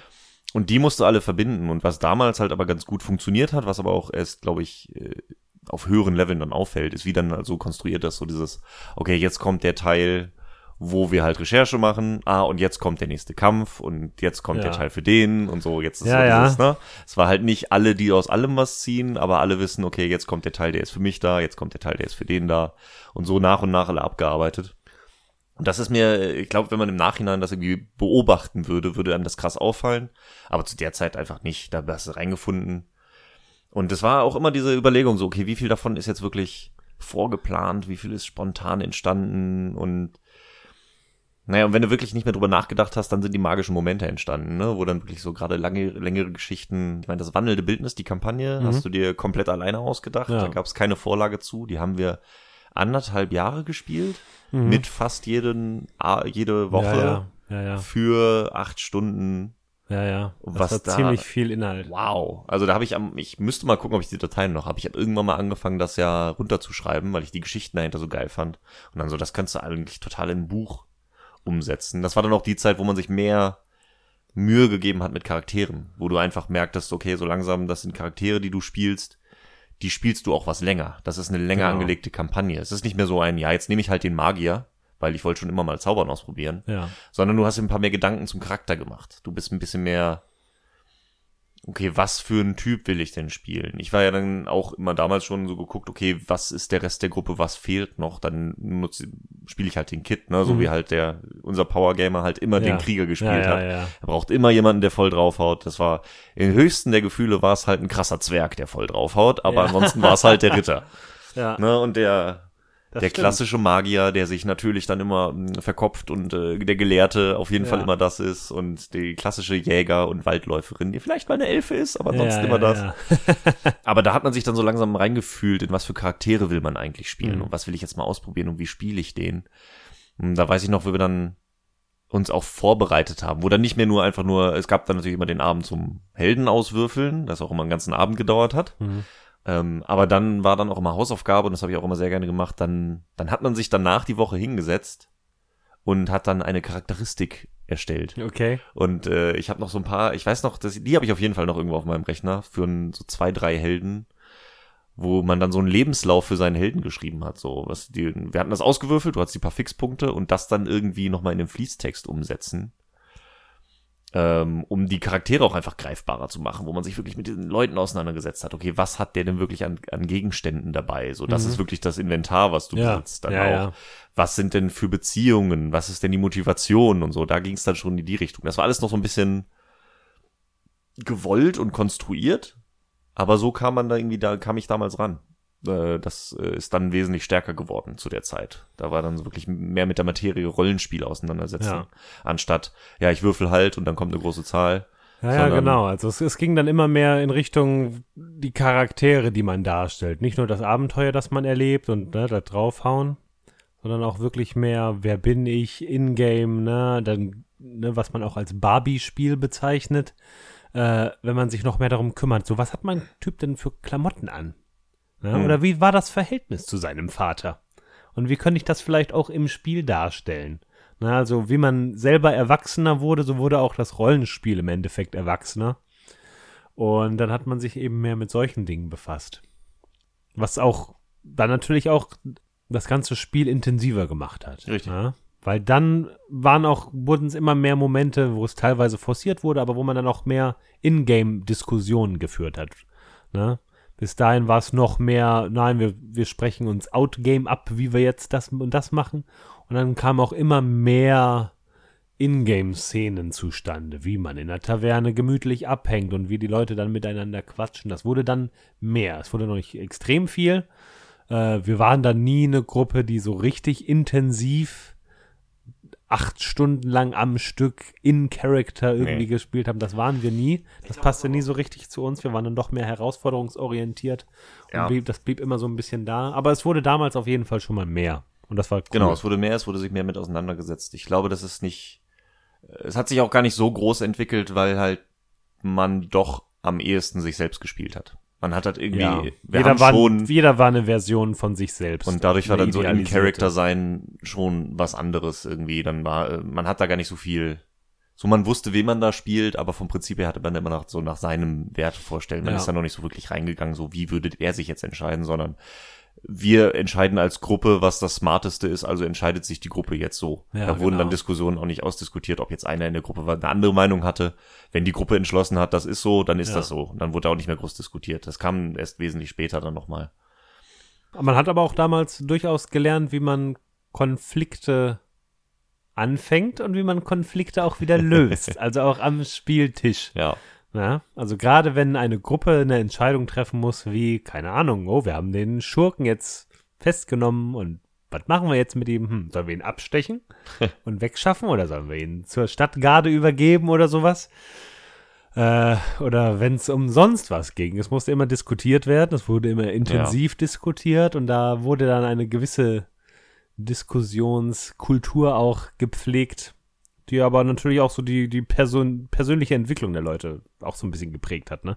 Also man hat auch einfach gelernt, wie man denn damit umzugehen hat. Ich als Spielleiter habe einfach gelernt, wie man Gruppen arrangiert, ne? Mhm. Wie, wie ich eine Gruppe von Leuten, die sich zoffen, die sich jetzt streiten, die sich an die Gurgel gehen wollen, wie man so jedem, wie man auf jeden eingeht, wie man so ein bisschen Rücksicht auf den nimmt, auf den Schweigsamen, wie man den mal wieder ins Spotlight holt und sowas.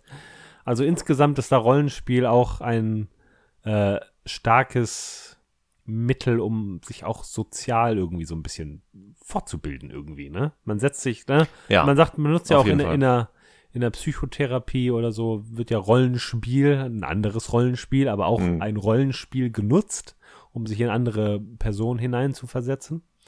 Und so denke ich auch, dass Tischrollenspiel, Pen and Paper da auch hilft. Und ich denke, jeder, der so in seiner Jugend das mal ein bisschen gespielt hat, und ich glaube, die meisten Leute haben tatsächlich mal irgendwann Rollenspiel gespielt, haben daraus zumindest irgendwas gezogen. Und in diesen prägenden Jahren, sage ich jetzt mal 16 bis 20, in der wir so sehr intensiv gespielt haben, Mhm, ja. äh, da hat uns das allen in irgendeinem Maß geholfen. Ne? Es hat auch, glaube ich, so diese Teenager-Jahre, wo man ja gerne auch mal so ein bisschen, ne, man hatte mit Rollenspiel dann auch immer so einen Zufluchtsort in einem gewissen Maß, ne? Man konnte sich darauf verlassen, dass dieses Spiel weiter stattfindet, egal was sonst so ist. Und das war dann schon so ein, so ein, ja, ein Hafen, in dem man immer wieder einkehren konnte. Und das war schon echt klasse, ja. Ja, das stimmt.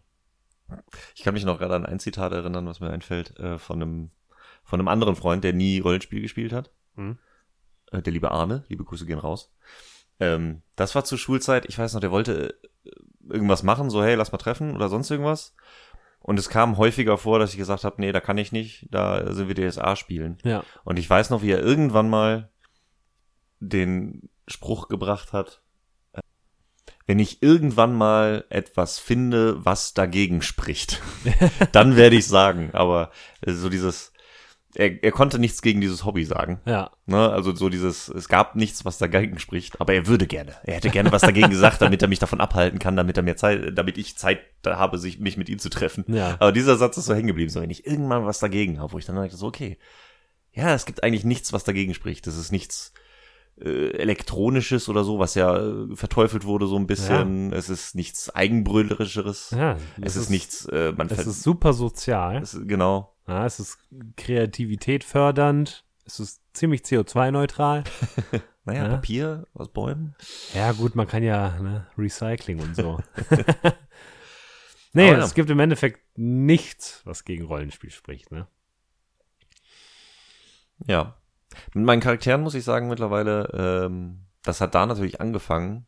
Ich habe aber gerade in den letzten Jahren äh, gemerkt, wo ich auch viel mehr jetzt mehr Wert auf Rollenspiel lege und das Regelsystem für mich äh, immer weiter in den Hintergrund rückt, wie sich meine Charaktere entwickeln, äh, ist viel weniger konstruiert. Oder Okay. ist es, also am Anfang war so, okay, äh, gerade zu der Zeit, wo wir gerade darüber geredet haben, DSA, so, alles klar, ich spiele jetzt mal den Streuner, der Taschendiebstahl macht. Mhm. Das heißt, das war das, worauf ich ausgelegt habe und dann habe ich äh, mir den Helden danach erschaffen und habe dann so gespielt, dass ich immer rumgelaufen bin und nach Möglichkeiten gesucht habe, um diesen Taschendiebstahl auszuführen. Ja. Und mittlerweile ist es irgendwie dazu übergegangen, dass ich mir Helden erschaffe mit noch nicht mal einem großen Plan im Hintergrund. So irgendwie ein, so ein kleinen Grundkonzept irgendwie, was aus dem System ja auch äh, in der Regel herausgeht, Ja. ist schon da. Ja. So erschafft man sich da irgendwas. Mhm. Man guckt irgendwie, wie man die Werte anpasst, die einzelnen Talente. So, oh, gebe ich ihm jetzt Kochen hoch oder Näharbeiten und sonst was. Ja. Ich dann aber beim Spielen feststelle, dass ich den Charakter, den ich erschaffen habe, erst kennenlerne. Ja. Ja. Ja. Ne, dass es so Ja, irgendwie ja. zwei, drei Abende braucht, wo du dann auch merkst, so irgendwie, okay, mit diesen Werten äh, ist es natürlich, dass ich die Situation so und so handle. Mhm. So, auch wenn ich alle Möglichkeiten habe, ist es auch einfach nach den Talenten oder nach den Werten und nach den Können des Charakters Ja. verhalte ich mich eher so und so. Mhm. Und dadurch stelle ich dann fest, okay, mit diesen Werten, wenn der sich in den Situationen immer so und so verhält, dann scheint das wohl so und so ein Typ zu sein. Ja. ja und ja. so lerne ich irgendwie meinen Charakter über das Spielen erst kennen, was ich super spannend finde. Das ist mir in den letzten Jahren so eins meiner Highlights geworden. So, okay, ich, so zwei, drei Abende muss ich mit, so, mit meinem neuen Helden verbringen Ja. und dann so, okay, so und so äh, verhält der sich eigentlich. Ja, ja. Und dann kommt da drauf noch, äh, okay, und wie fügt sich der jetzt in die Heldengruppe ein? ja.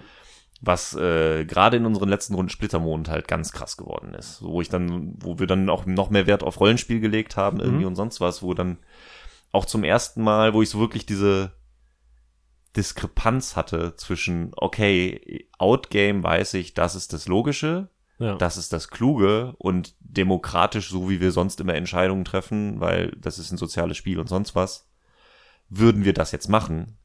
Mein Charakter ist aber vollkommen, äh, der lässt sich von den, diesem und diesem Mhm. Typ in meiner Heldentruppe, würde der sich nichts sagen lassen. Ja, Der ist so das Alpha-Tier. ja. Also zählen diese Stimmen für ihn gar nicht.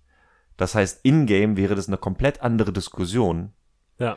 Wie geht man jetzt damit um? So Outgame weiß ich, okay, ich finde das auch die richtige Entscheidung, da lang zu gehen. Und Mhm. die haben die richtigen Argumente. Diese Argumente würden aber für meinen Charakter nicht zählen. Also würde mein Charakter in die andere Richtung gehen wollen. Wie geht man damit um? Und das in einer Gruppe auszuspielen, super spannend. Das war so eins meiner Highlights in den letzten Jahren. Nee, das ist auf jeden Fall auch so die Entwicklung, die man macht, wenn man sich immer weiter mit Rollenspiel auseinandersetzt, immer mehr spielt, dass man auch immer mehr weggeht von diesem Problemlösenden, also meiner Erfahrung nach, und Mhm. so, so höre ich das auch immer wieder.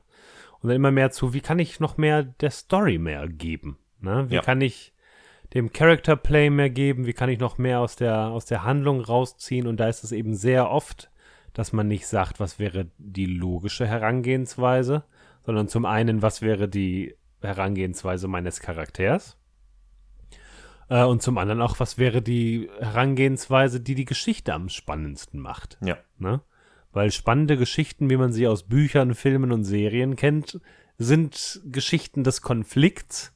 Und deswegen ist auch ein Konflikt innerhalb einer Rollenspielgruppe zwischen den Charakteren in-game ist spannend und kann sehr spannend sein und führt zu Rollenspielszenen, die Ja. äh, einfach spektakulär sind, was da eben wichtig ist. Und das ist eben etwas, was man braucht. Das kann man mit 14, 15, glaube ich, echt schwer umsetzen, dass man mit dem richtigen Respekt und der richtigen Prämisse in das Spiel reingeht und dann auch sagt, ja, mein Charakter wird sich jetzt mit deinem Charakter streiten, aber ich streite mich nicht mit dir. Wir sind immer noch Best Buddies. ne? Und das ist sehr wichtig, das auch immer zu kommunizieren. Aber wenn das richtig kommuniziert ist, dann ist auch einer, der die Gruppe in-game sabotiert, immer noch ein cooler Charakter. Wenn das, wenn das sich ergibt, wenn das Sinn macht, dann kann das einfach zu geilen Geschichten führen. Ne? Wenn das irgendwie die Gruppe sabotiert im Negativen und die Mhm. Leute enttäuscht sind und die sagen, ey, wir spielen doch sonst immer, dass wir uns drauf einigen, wie wir die Sache angehen. Mach doch jetzt nicht so einen Scheiß und die Leute sich dann abfacken und zoffen, weil das gibt's genug. Ne? Also ich habe schon genug Streit am Tisch oder in Nachgesprächen nach Rollenspiel mitbekommen, wo die Leute einfach nur hart abgefuckt sind, wie manche Charaktere sich verhalten haben oder wie andere Spieler sich verhalten haben. Das fällt auch alles unter das Thema, Leute, benehmt euch am Tisch, seid nett, Etikette und sowas. Da gibt's genug Abhandlungen zu, wie man sich zu benehmen hat. Aber wenn man das alles richtig kommuniziert und wenn man da auf demselben Trichter ist, Mhm. dann kann man einfach enorme Spielerfahrungen sammeln und enorme Spielerfahrungen machen, die dann auch, die du noch Jahrzehnte später aufbewahrst. Ne? Und das ist auch die Entwicklung, die, also wie, wie man jetzt ja mitbekommt, ich hoffe, wir sprechen gleich auch mal über andere Rollenspiele als DSA. Ja, aber da wir so ein bisschen chronologisch durchgehen, sag ich mal, bis unsere frühen 20er haben wir vor allem DSA gespielt. Ähm, die Entwicklung der Szene, der Rollenspielszene, mit der ich mich auch intensiv befasse, die geht immer mehr Richtung Erzählspiele. Mhm. Also die sind jetzt nicht unbedingt regelleicht, aber die sind definitiv, nehmen die Abstand zu Würfelorgien, wir machen jetzt Orks kaputt und gehen sehr viel mehr auf inneres äh, Spiel und intensiveres damit auseinandersetzen, was auch Charaktergefühle und sowas angeht. Und die, die, die Handlungen sind alle ein bisschen spezieller, sage ich jetzt mal allgemein. Ähm, in die Richtung entwickelt sich das Ganze und da ist auch äh, ist das Thema, wie verstehe ich mich mit meiner Gruppe, wie sehr kann ich mich auch öffnen, Mhm. äh, ist ein Riesenthema. Und weil da eben auch diese Gefahr so groß ist, Dinge falsch zu machen, gibt es da auch sehr viele Mechanismen, die dann entweder von der Community selber etabliert werden oder in guten Rollenspielen oder guten Erzählspielen, die rauskommen, sind auch Mechanismen drin, die die Spieler schützen. Ja, die in, gerade wenn man sich sehr öffnet, kann man ziemlich heftig verletzt werden. Mhm. Und wenn man sagt, ich möchte jetzt sehr intensives Spiel betreiben und man sagt, man möchte sehr intensives Spiel in einem Horror-Setting betreiben und dann passieren in diesem Horror-Setting Dinge, mit denen du nicht klarkommst, weil dein Spielleiter zwar in Absprache mit dir, aber trotzdem, keine Ahnung, irgendwas, irgendeine Szene äh, etabliert, die in einer Art und Weise mit dir kollidiert äh, die dir absolut nicht gefällt. Und dann gibt es Spiele, die geben dir Sicherheitsmechanismen, dass du dann da auch gegebenenfalls blockieren kannst. Ganz berühmtes Beispiel ist die X-Card. Ja. Die ist ähm, im Endeffekt so das größte Item, finde ich, in der Erzählspielszene, Schrägstrich Rollenspielszene seit den Würfeln, würde ich Wow. fast, würde ich fast sagen. Es ist Noch ein riesen, vor Stift und Papier? noch Vorstift und Papier. nee, nicht unbedingt, aber die X-Card ist im Endeffekt, wird meistens tatsächlich mit einer haptischen Karte, auf der ein X steht, am Spieltisch symbolisiert. Und wenn dir etwas zu weit geht, wenn ein Thema gestriffen wird, damit kommst du nicht klar oder damit möchtest du dich nicht auseinandersetzen, dann kann jeder Spieler und der Spielleiter auf diese X-Card tippen und alle wissen Bescheid. Dann wird dieses Thema nicht weiter behandelt. Na, dann wird abgeblendet, wie auch immer man sich da vielleicht vorher äh, drauf geeinigt hat, dann wird das abgeblendet. Na, ich sag einfach mal nur, das Beispiel, man macht ein cooles Horror-Fantasy-Rollenspiel-Dingens und dann kommen Orks und die greifen die Stadt an und die plündern und ermorden die Leute und töten die Kinder. Und du sagst, nee, Leute, Gewalt gegen Kinder geht mir zu weit. X-Card will ich mich nicht mit auseinandersetzen und alle am Tisch, jo, alles klar, dann lassen wir das weg, das blenden wir wieder aus, das ist nicht passiert und gut. Ähm, und solche Mechanismen sind das, was jetzt in der Erzählspielszene immer größer wird. Da gibt's auch noch Lines und Wheels, was so sind. Bis zu dieser Linie können wir gehen Mhm. und darüber werden wir nicht gehen. Ne? Also von wegen, wir reden nicht über Gewalt gegen Tiere. Äh, gut, dann wird halt niemals ein Pferd getötet. Ist ja, ist ja okay. Ja.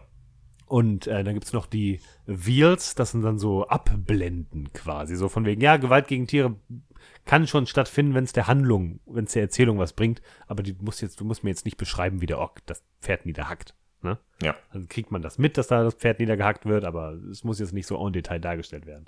Und das sind so mehrere Mechanismen, die in der Erzählspielecke da so gerade am Start sind. In der ich zugeben muss, ich bin kein sonderlicher Erzählspieltyp. Äh, aber das driftet sogar zu mir Casual Gamer beziehungsweise zu mir Mainstream Spieler. Äh, mich erreicht das auch, insbesondere wenn man die richtigen Podcasts hört. Zum Beispiel den Redebedarf. Zum Beispiel der Redebedarf, der jetzt schon dadurch, dass die vierte Folge über Rollenspiel geht, quasi ein Rollenspiel-Podcast ist. Aber genau, aber dieses Personal Play und sich mehr mit Charakteren auseinandersetzen, ist etwas, das man sowohl einfach in seiner Entwicklung als Rollenspieler dazu gewinnt, als auch die Rollenspielszene insgesamt in seiner aktuellen Entwicklung äh, gerade so ein bisschen etabliert. Und das ist aber auch etwas, das einfach super ist, weil es ein intensiveres Rollenspiel erlaubt, ne? Es macht super Spaß, auf Orks einzuprügeln und die niederzumetzeln. Aber die persönlichen Momente und die Erfahrungen, die man irgendwie am Spieltisch mit seinen Leuten erlebt, das sind die Dinge, die dann so richtig hängen bleiben. Richtig. Und das ist da, ähm, ja, was so ein kleines Problem von mir. Nein, das ist kein Problem. Nein, das ist äh, falscher Ansatz. Ich habe einfach in den, du musst die richtige Gruppe dafür haben. Du musst halt einfach wissen, du brauchst einen gemeinsamen Nenner, wie sehr du dich auf Rollenspiel einlässt, äh, in welche Richtung das geht. Du brauchst auch einen ähnlichen Erfahrungsgrad, weil ich habe Ja. so in den letzten Jahren einige Gruppen ausprobiert, allein dadurch, dass ich viel unterwegs war und Mhm. dann doch Ja. hier und da, ich habe, als ich in Neuseeland war, in, in der Jugendherberge, wo ich zwei, drei Monate saß, Mhm. da habe ich eine Rollenspielgruppe Ja. äh, gehabt, die so random war. Das war einfach nur, ähm, um es kurz zusammenzufassen, am Ende war ich eine Art Iron Man mit äh, Flügeln, der Tech Eagle, der mit einem Gauss Sniper Rifle auf 200 Kilometer Entfernung den Präsident der Vereinigten Staaten äh, Donald Trump erschossen habe, was passiert ist, bevor er gewählt wurde. Also es Ah, war okay. neun Monate bevor Donald Trump zum Präsidenten gewählt wurde, Ja. als noch alle darüber lachten, ja. habe ich ihn in einem Rollenspiel bereits erschossen. Das Oh. war das große Finale. ähm, wo zwischendurch dann in eine andere Dimension, wo dann plötzlich einen Abend nur in einem äh, American Gladiators in Space ausgetragen wurde. Es war super random. Es war auch sehr, sehr lustig, Ja. aber es war super random. Das war so eine Gruppe, wo ich dann auch einfach irgendwie, das war eine meiner ersten Gruppen außerhalb meiner gewohnten Gruppe, Ja. wo ich mich auch erstmal drauf einstellen musste. Mhm. So, und man ist sowas gewohnt. Und dann hast du da so Leute, da waren auch zwei Leute dabei, die noch nie was gespielt hatten, aber davon wussten. Äh, einer, der keinen Plan hatte und sich einfach daneben gesetzt hat und so Mhm. mitmachen wollte. Äh, Ja. Und noch zwei Leute, die einen Plan hatten. Ja. Äh, und da den gemeinsamen Nenner finden. Und da bist du dann auch schnell so, okay, wie will diese Gruppe spielen? Ja, wie ja. passt das denn zusammen? Und das da hat das Gott sei Dank funktioniert, weil es halt, okay, wir sind ein Türke, ein Amerikaner, der hat gemeistert, äh, ein Engländer und zwei Deutsche. Wir zusammen waren diese Heldengruppe. Mhm. Und ein Kanadier noch, stimmt. Da war sowieso, okay, random, das ist alles sehr wild Ja, zusammengewürfelt. ja, das das, ist ist ja schon- halt so ein bisschen, äh, ne, ein bisschen äh, Das- scratch das- the itch, aber das ist halt nichts zum intensiv spielen. Ja, da, ja, das ist, macht die Sache auf jeden Fall komplizierter. Wir sind es ja gewohnt, einfach mit unseren Freunden zu spielen. Richtig. Und wenn man mit seinen Freunden spielt, dann kennt man die und dann weiß man auch, wie weit man gehen kann. Dann hat man ein, meistens ein sehr gutes Gefühl, wie weit man Richtig. gehen kann und wo man dann auch aufhören muss, wobei man da natürlich auch, gerade wenn es um irgendwelche tiefliegenden Probleme geht, weiß man manchmal nie, was irgendwie Ey. sich doch noch irgendwo versteckt. Deswegen kann man auch da immer sagen, okay, vielleicht sollte man über Dinge sprechen vorher. Aber wenn man mit seinen Freunden spielt, ist man meistens safe. Aber wenn man gerade mit Unbekannteren spielt, wenn man vielleicht eine Gruppe hat, die jetzt nicht unbedingt deine Freunde sind, aber deine Spielgruppe. Na? Oder wenn du auf Conventions gehst und es gibt Leute, die gehen auf Conventions und spielen auf Conventions sehr intensive Spiele, die sehr emotional sein können, weil das für die eine coole Erfahrung ist. Das kann ich bestimmt nachvollziehen, habe ich noch nie gemacht. Also das wäre auch ein Rahmen des sich Öffnens, da müsste ich mich erstmal mit arrangieren. Aber gerade die Leute, da brauchst du ein Maß an Rücksicht als, als Spieler. Es gibt ja viele Systeme, die brauchen keinen Spielleiter. Ähm, ähm, und jetzt habe ich meinen Faden verloren. Wegen meinem Blick. Wegen deinem Blick, weil du so komisch geguckt hast, als ich gesagt habe, Spiele ohne Spielleiter. Ja, ich wollte da so, gehen wir da jetzt schon drauf ein, Spiel ohne Spielleiter, weil mir gerade so spontan nichts einfällt, aber ich dachte, nein, lass ihn erstmal seinen Gedanken weiterführen. ja. Nee, aber äh, genau, das ist eben bei diesen Erzählspielen noch viel, und wenn du auf Conventions spielst mit Leuten, die du nicht kennst, musst du einfach sehr viel Rücksicht nehmen. Und wenn du jetzt wie in deinem Beispiel sogar noch Leute aus unterschiedlichen Kulturkreisen hast, Ja. spiel allein mal mit den Leuten, die du jetzt genannt hast, aus den unterschiedlichen Nationen, einfach mal Dungeons and Dragons. Da kollidiert's schon. Ja. Ne? Wir haben, wir haben bis vor kurzem anderthalb Jahre lang äh, Dungeons and Dragons mit meiner Gruppe gespielt. Äh, jeden Donnerstag und wir haben mal ein vorgefertigtes Abenteuer da mal umgesetzt. Es war, äh, wie heißt es? Tomb of Annihilation. Mhm. Wir haben einfach mal Tomb of Annihilation gespielt mit einer Gruppe, die teilweise mal waren nur vier Spieler da, mal waren sieben Spieler da.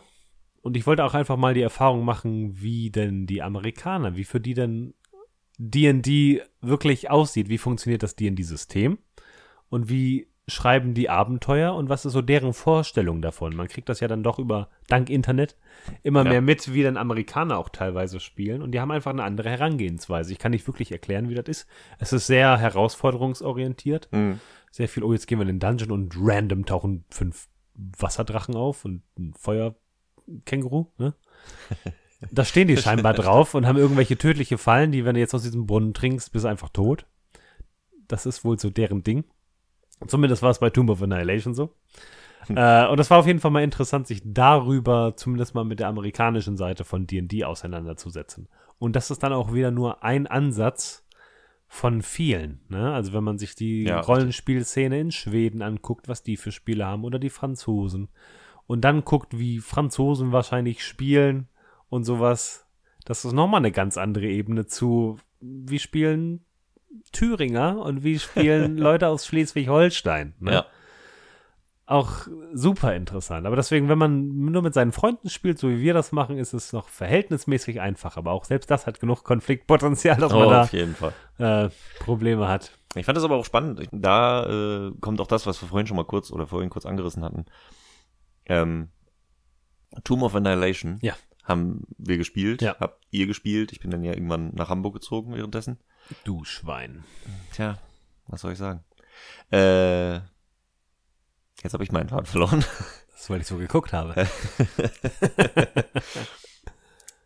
Nein, wir haben das gespielt und Ja. ja, D&D und ja, es kommt durch, aber gerade da, äh, das vorhin noch so anzubringen, dass du als Spielleiter Mhm. ähm, bei den, wenn du mal Vorgefertigte ma- machst, fühlen die sich zu einem Teil aber trotzdem wie ein Bayer-Abenteuer an. Ja, Im schmeichelhaftesten Sinne, sage ich mal. Gott sei Dank. Ähm, deswegen, das ist dann nochmal so ein, noch so der nächste Punkt. Ich glaube, für dich, das zu meistern, fühl, ist nochmal ein anderer Aspekt.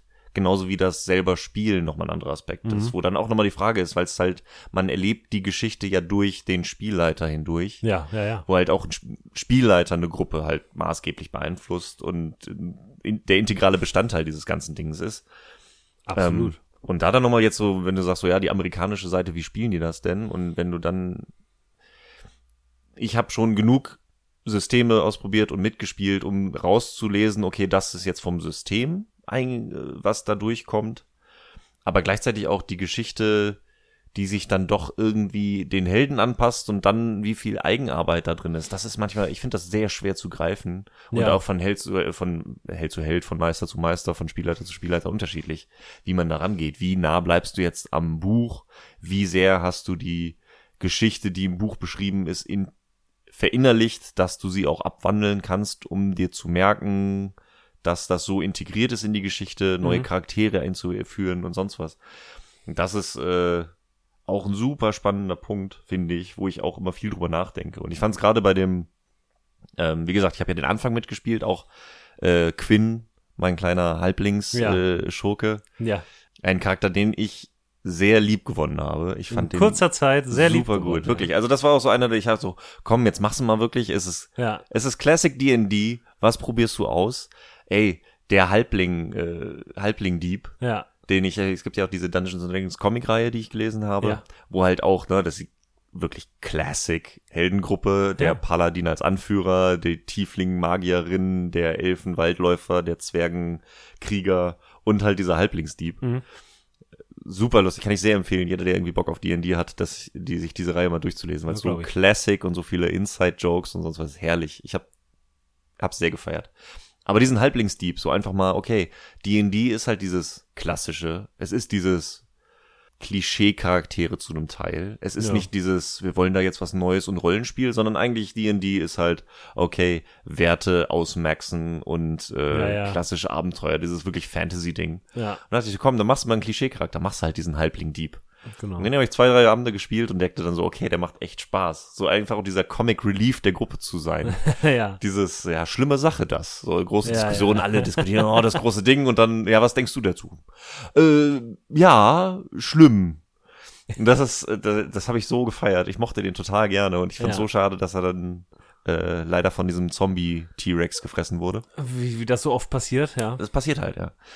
Ähm, ja, aber dann bin ich nach Hamburg, aber dann fand ich es auch super, als ich dann äh, zweimal zu Besuch kam und zufällig an einem Donnerstag in Köln war und dann nochmal mitspielen konnte, wo dann äh, Quillgok eingeführt wurde, der Schildkrötenkrieger. Ja. Ähm, und wie das dann so nahtlos funktioniert hat, das fand ich auch super. Dieses äh, sich wieder in diese Gruppe einfügen, Mhm. so auch wenn ich mit nachdem ich weg war, kam ja dann nochmal äh, wer Neues dazu Ja. der liebe Wookie, Grüße gehen raus, den ich so beim Spielen ja nie erlebt hatte. Mhm. Und ich wusste nicht, wie sich die, das Abenteuer weiterentwickelt hat für über Monate und sonst Ja, was. ja, aber ja. wie ich dann trotzdem einfach einsteigen konnte. So, es war eine mega Kampagne, aber trotzdem konnte ich an dem Abend einfach dabei sein. Hab diesen Charakter bekommen, den ich dann auch nicht groß tief gespielt habe. Nee. Das war so, alles klar, das ist der, das ist, das sind die Werte, ich spiele den aber auch nur heute, insofern brauche ich da nicht viel Wert reinlegen. Und ich nutze dann einfach diese, das, was mir gegeben ist und füge mich da irgendwie rein. Und dass das so gut funktioniert hat, das ist äh, klasse. Auch Ja, das weiterhin. war Und cool. dann noch das zweite Mal, als ich dann da war, wo dann Quillgok ja auch seinen Heldentod gestorben ist. Ja. So dieses, äh, die Story in den Vordergrund stellen. Der Dungeon ist Der eingefallen. Dungeon ist zusammengestürzt und die Heldengruppe musste sich möglichst schnell einen Gang entlang flüchten, um dann durch ein Loch in die nächste tiefer gelegene äh, Etage zu flüchten, wo sie dann äh, überleben würden. Genau, der erste ist vorgerannt und äh, würfelt, ja, hat super reingeschafft. Und dann äh, ist Quillgok gelaufen, von dem wir ja auch alle wussten. Alles klar, der, Der, der nee, ist heute noch da. heute ist der noch wird, da, der, wird bis zum Finale nicht mehr, dabei auftauchen. Sein, ja. Und dann war dann so, okay, du läufst auf das Loch zu. Auf einmal fällt eine Wand um. Und dann ist so natürlich instinktiv wäre natürlich, okay, ich laufe schneller oder sonst irgendwas. Ja. Aber ich habe dann auch direkt geschaltet, alles klar, es ist halt, ne? Das Naja, ist ich der habe dir da die richtigen Zeichen gegeben Und dann so, du alles klar, ich stemme ja. mich natürlich dahin und versuche die Wand hochzuhalten, um der Heldentruppe den Weg zu bahnen. Ja. Was ich super gut fand, was dann auch so gut funktioniert hat, wo man auch gar nicht drüber reden muss. Das war, war so, ja, so in der Story, in dem Flow. Ja. Und dann fand ich ganz lustig, weil der nächste, der kam, war äh, der Dirk, Ja. Hörern bekannt aus Folge 1, der dann gelaufen kam und der dann aber noch sagte, okay, ich gehe zu ihm hin und nehme ihm seine Heiltränke ab. ja. Wo ich so dachte, Alter, so ich hatte die Heiltränke auf dem Schirm. Ich Ja. wollte sie dir gerade storytechnisch noch zuwerfen, Ja. weil das so, weil das einfach der Story wesentlich Nimm zugänglicher die ist. So, hey, nimm die noch mit, so ihr könnt sie besser gebrauchen. Ne? Ja, ja, ja, ja, ja. Aber er hat's dann, er ist mir dann zuvor gekommen mit, okay, ich gehe zu ihm hin und nehme ihm die Heiltränke ab. So dieses, ah. ich weiß, das hat mich so ein bisschen erinnert an äh, die Klassikerzeit, so zwischen 17 und 20, wo wir DSA gespielt haben. Und das war in den Anfängen immer, sobald ein Raum betreten wurde, Mhm. wurde sich darum gekämpft, wer als erstes gesagt hat, ich durchsuche den Raum, Ja. weil derjenige zuerst den Loot gefunden hat, der einen dann weiterbringt. Und da, ich weiß noch, wie das, was das für ein Kampf war, dagegen anzugehen. Dass Ja. nicht mehr daran gedacht wird, okay, der Erste, der den Loot findet, darf ihn behalten und so, Ja. wo dann, wo dann äh, das erstmal Fallen eingebaut wurden. Um, Mhm. äh, weiß ich noch, wo du Fallen eingebaut hast. Das heißt, der Erste, der durchsucht hat, hat erstmal Ja. eine Falle abgekriegt. um erstmal zu sagen, okay, Leute, es ist nicht immer das Coolste, als Erster ranzugehen. So, und so muss man seine Spieler erziehen. Ja, ja, wirklich. Fand ich super spannend, so wie sich das so, ähm, was das so Erfahrungswerte sind und sonst was. Und da ist dann genau dieses Ding mit in Gruppen einfügen, wie läuft das, wie spielen die das? Und da hatte ich jetzt ein paar Mal dieses, okay, eine neue Gruppe, wie ist das Ganze angelegt und sonst was. Und da habe ich gute Erfahrungen gemacht, ich habe schlechte Erfahrungen gemacht. Ich habe auch schon letzt eine Heldengruppe gehabt oder eine Abenteuergruppe, wo du einen dabei hat, du hattest ein paar Leute, die es noch nie gespielt hatten, mal ausprobieren wollten oder so wenig Erfahrung hatten Ja. wo ich mich dann ja auch immer gerne anpasse. Aber du hast halt einen, der dieses, dieses, ah, dieses egoistische Spielen hatte. Ja. Dieses, okay, so, äh, das ist halt mein Charakter. Der verhält sich halt so. Mhm. Und so, bevor die Gruppe sich irgendwie gefunden hat, bevor irgendwie auch du weißt, ob die anderen Spieler mit solchen Charakteren umgehen können, Ja. hast du da so einen, der diese Gruppe sabotiert hat. Ja, ja. Das ist Oh, ein das ist großes Problem. ja. Und da ist es dann auch oft die Aufgabe, dass dann der Spielleiter irgendwie sich die Leute dann zur Seite nehmen muss. Also Ja. erstmal, wenn man denn spielt und während des Spiels stellt sich das heraus, dann hast du es relativ schwierig, dem durch die Blume zu vermitteln. Ne, hier, Ja. komm mal wieder runter. Dann kannst du es natürlich, wenn der erste Abend vorbei ist, im direkten Gespräch klären, aber es ist jetzt auch keiner von uns sonderlich darin ausgebildet, irgendwelche Mitarbeitergespräche zu führen Richtig. und den Leuten klar zu vermitteln, dass sie nicht scheiße sein sollen. Das ist jetzt, ne? Und dann versucht man so, ah ja, so, also wenn du ein bisschen weniger äh, vielleicht, ne? Mhm. Dann gibt's natürlich auch Leute, die passen da nicht in den Stil. Gibt natürlich auch Leute, die sind Arschlöcher, das gibt's natürlich auch immer. Die gibt's. Ja, für manche ist Rollenspiel ja auch einfach nur dieses, ah, hier kann ich endlich mal das Arschloch ausleben. Ja, ein das gibt's Power halt auch Fantasy manchmal, ausleben. ja. Das Das, gibt's- gibt's auch manchmal. Aber die meisten Rollenspieler sind dann doch relativ soziale und nette Leute. Ich habe einmal versucht, mit einer Gruppe zusammenzuspielen. Und Ich habe einmal mit einer Gruppe zusammengespielt, die ich per Zufall kennengelernt habe. Hm. Äh, die habe ich bei einem, beim Stammtisch vom Uhrwerk Verlag Hm. äh, kennengelernt. Und die wollten Fate spielen. Und Fate ist ja auch, ja, ist im Endeffekt auch ein Erzählspiel. Es ist noch ein bisschen äh, wür- würfellastiger und ist vielleicht noch näher an den Standard-Mainstream-Spielen. Das ist wahrscheinlich das mainstreamigste Erzählspiel, das es auf dem Markt aktuell gibt. Und mit denen wollte ich das mal ausprobieren, nachdem mir das so ein bisschen empfohlen wurde. Und mit denen habe ich dann auch einmal gespielt. Und die waren nett, das hat dann am Ende terminlich nicht gepasst. Ja. Ähm, aber ja, das war dann meine erste Gruppe, äh, wo ich als Spieler dabei war, wo ich keinen kannte. Ja, also jetzt abgesehen von der Convention-Runde, auf der ich schon mal gespielt habe. Aber wenn man auch keine Leute kennt, ist das immer noch mal äh, echt so eine Sache, auf welchem Level sind alle Mhm.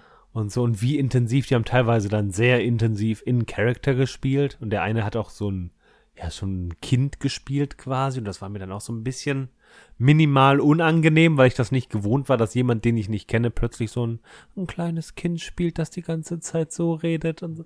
Ja, so, es ja. war schon okay, es war ja auch gerechtfertigt, aber es war für mich irgendwie nur awkward, weil ich es nicht gewohnt war. Ne? So ist es, man muss sich auf die Leute einstellen und das war eben auch jetzt die Sache, als wir diese neue D&D-Kampagne gestartet haben. Da hatte ich ja gesagt, komm, wir spielen jetzt jeden Donnerstag und jeder, der kann, kann kommen. Ne? Ja. So hatten wir es ja angefangen. Wir hatten dann, du warst ja am Anfang noch dabei und so die Kerngruppe meiner Rollenspiel, äh, unserer Rollenspielgruppe war am Start und dann konnten aber auch Leute, wir hatten Freunde, die jetzt aus den USA dazugestoßen waren, die sich auch gefreut haben, dass sie mal D&D oder Rollenspiel spielen konnten, die konnten dazu stoßen. Leute, die noch nicht wirklich äh, Rollenspiel gespielt haben, konnten dazu stoßen. So hatten wir ein wildes, äh, Wilder ein Mix. wilder, wilder Mix aus unterschiedlichsten Leuten, die auch jede Woche neu, wer konnte, konnte halt dazukommen. Ich hatte dann äh, einen Ingame-Mechanismus entwickelt, dass es quasi eine Schicksalskraft gab, das sogenannte AFK. Und diese Schicksalskraft hat random äh, Helden genommen und die an einen anderen Ort teleportiert, wo sie gerade wichtiger waren. Ne, von wegen, das Schicksal braucht dich gerade am anderen Ende des Kontinents, damit du diesen Bären besiegst. Und so hatten wir dann einfach, ne, einfach alle waren sich da klar, dass das Quatsch oder ne, völlig konstruiert war, aber es hat dann halt funktioniert, damit man die Leute rein und wieder rausploppt. Aber dafür, dass es auch ganz gut hier und da in die Story einbauen kann. Ja, das hat dann, das habe ich dann noch so ein bisschen mit der Story kombiniert und dann, dann war das schon auch, auch äh, ganz cool. Aber insgesamt war das dann eben eine Gruppe, die sehr unterschiedlich zusammengesetzt war, Mhm. mit Leuten, die viel Erfahrung haben, Leute, die wenig Erfahrung haben. Und das ist eine große Freude, die ich in den letzten Jahren hatte, einfach Leuten, die wenig Erfahrung haben, ans Rollenspiel mal ranzuführen. Ne, der Bruder von meiner Frau, mit dem konnte ich in der Gruppe spielen und da neun Leuten äh, Rollenspiel ein Mhm. bisschen näher bringen und in einem Maß näher bringen. Das waren alles Einsteiger, dass sie dann auch selber irgendwann gespielt haben und auch unterschiedlichste Systeme gespielt haben. Das ist der fand ich Schüler super. zum Meister geworden. Ja, genau so. Und das, das ist halt wirklich das, was ich geil finde. Ne? Wenn Ja. man den Leuten sagen kann, hey, hier ist Rollenspiel und die spielen das und dann spielen sie es ohne dich einfach weiter. Also jetzt ohne zu sagen, ey, verpiss dich, wir brauchen dich gar nicht. Ja, wir können das auch sogar noch viel besser. Oder ähm, Cousine von meiner Frau, die hat jetzt zuletzt, die hat sehr viele, äh, sehr viel gestreamtes D&D geguckt Mhm. und hat sich dann letztens auch mal rangetraut, D&D zu leiten. Und der konnte ich dann die Bücher geben, der konnte ich ein paar Tipps geben und die hat dann gespielt und fand es großartig. Äh, die hat übers Internet gespielt, was ja dann auch der, der Trend dieser Generation dann ist. Ja. Deswegen ist ja aktuell D&D wieder so auf dem, auf dem Vormarsch. Aufgrund der Streamer Ach, echt? und aufgrund, also D&D ist im Moment super groß. Also ich weiß nicht, ob die Rollenspielszene weltweit zu weiterhin Zuwachs kriegt. Also ich habe so ein bisschen das Gefühl, dass auch mehr und unterschiedliche Rollenspiele auch in Deutschland rauskommen. Mhm. Ich glaube, die verkaufen sich auch ganz passabel. Das ist natürlich immer noch die tiefste Nische, die du dir vorstellen kannst. Aber gerade der amerikanische Markt ist seitdem Spiele und Spielegruppen streamen können, per Twitch und so, ist das viel mehr geworden. Dann ist D&D in der fünften Edition rausgekommen vor, lass mich nicht lügen, drei, vier Jahren oder so.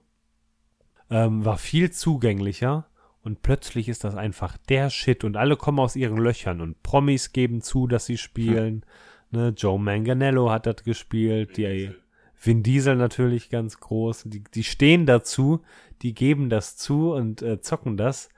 Und es ist jetzt viel mehr im Mainstream angekommen. Sachen wie äh, Stranger Things, da spielen die Kids D&D. Ähm, demnächst geht ein D&D-Film nochmal in die Produktion. Also es wird immer größer und das ist halt super. Ja, weil es kann nicht schaden, wenn die Community wächst und mehr Leute zum Rollenspiel finden. Und wenn in den USA im Moment Rollenspiel und D&D dasselbe Wort ist, okay. So war es Äh, in DSA und. So war es mit äh, DSA bei uns damals genau auch so, ne? Es ist einfach, Rollenspiel ist DSA. Aber wenn sie halt mal D&D spielen, dann sagen sie, ah, vielleicht könnte ich auch mal das da spielen. Dann spiele ich mal vielleicht das da und plötzlich spielen sie, sitzen sie sich zu zweit gegenüber von einem Jenga-Turm und spielen Starcrossed äh, und sind ein Liebespaar, das sich ihre Liebe eingestehen will. Oder sie spielen Kagematsu und äh, fünf Jungs sitzen am Tisch mit einem Mädel und das Mädel spielt einen Samurai und die fünf Jungs spielen japanische Damen im imperialen Japan und versuchen diesen Samurai davon zu überzeugen, ihr Dorf zu verteidigen. Ja, das Okay. sind dann so die Erzählspiele, die bei System Matters so im Moment äh, alles Mögliche rauskommen.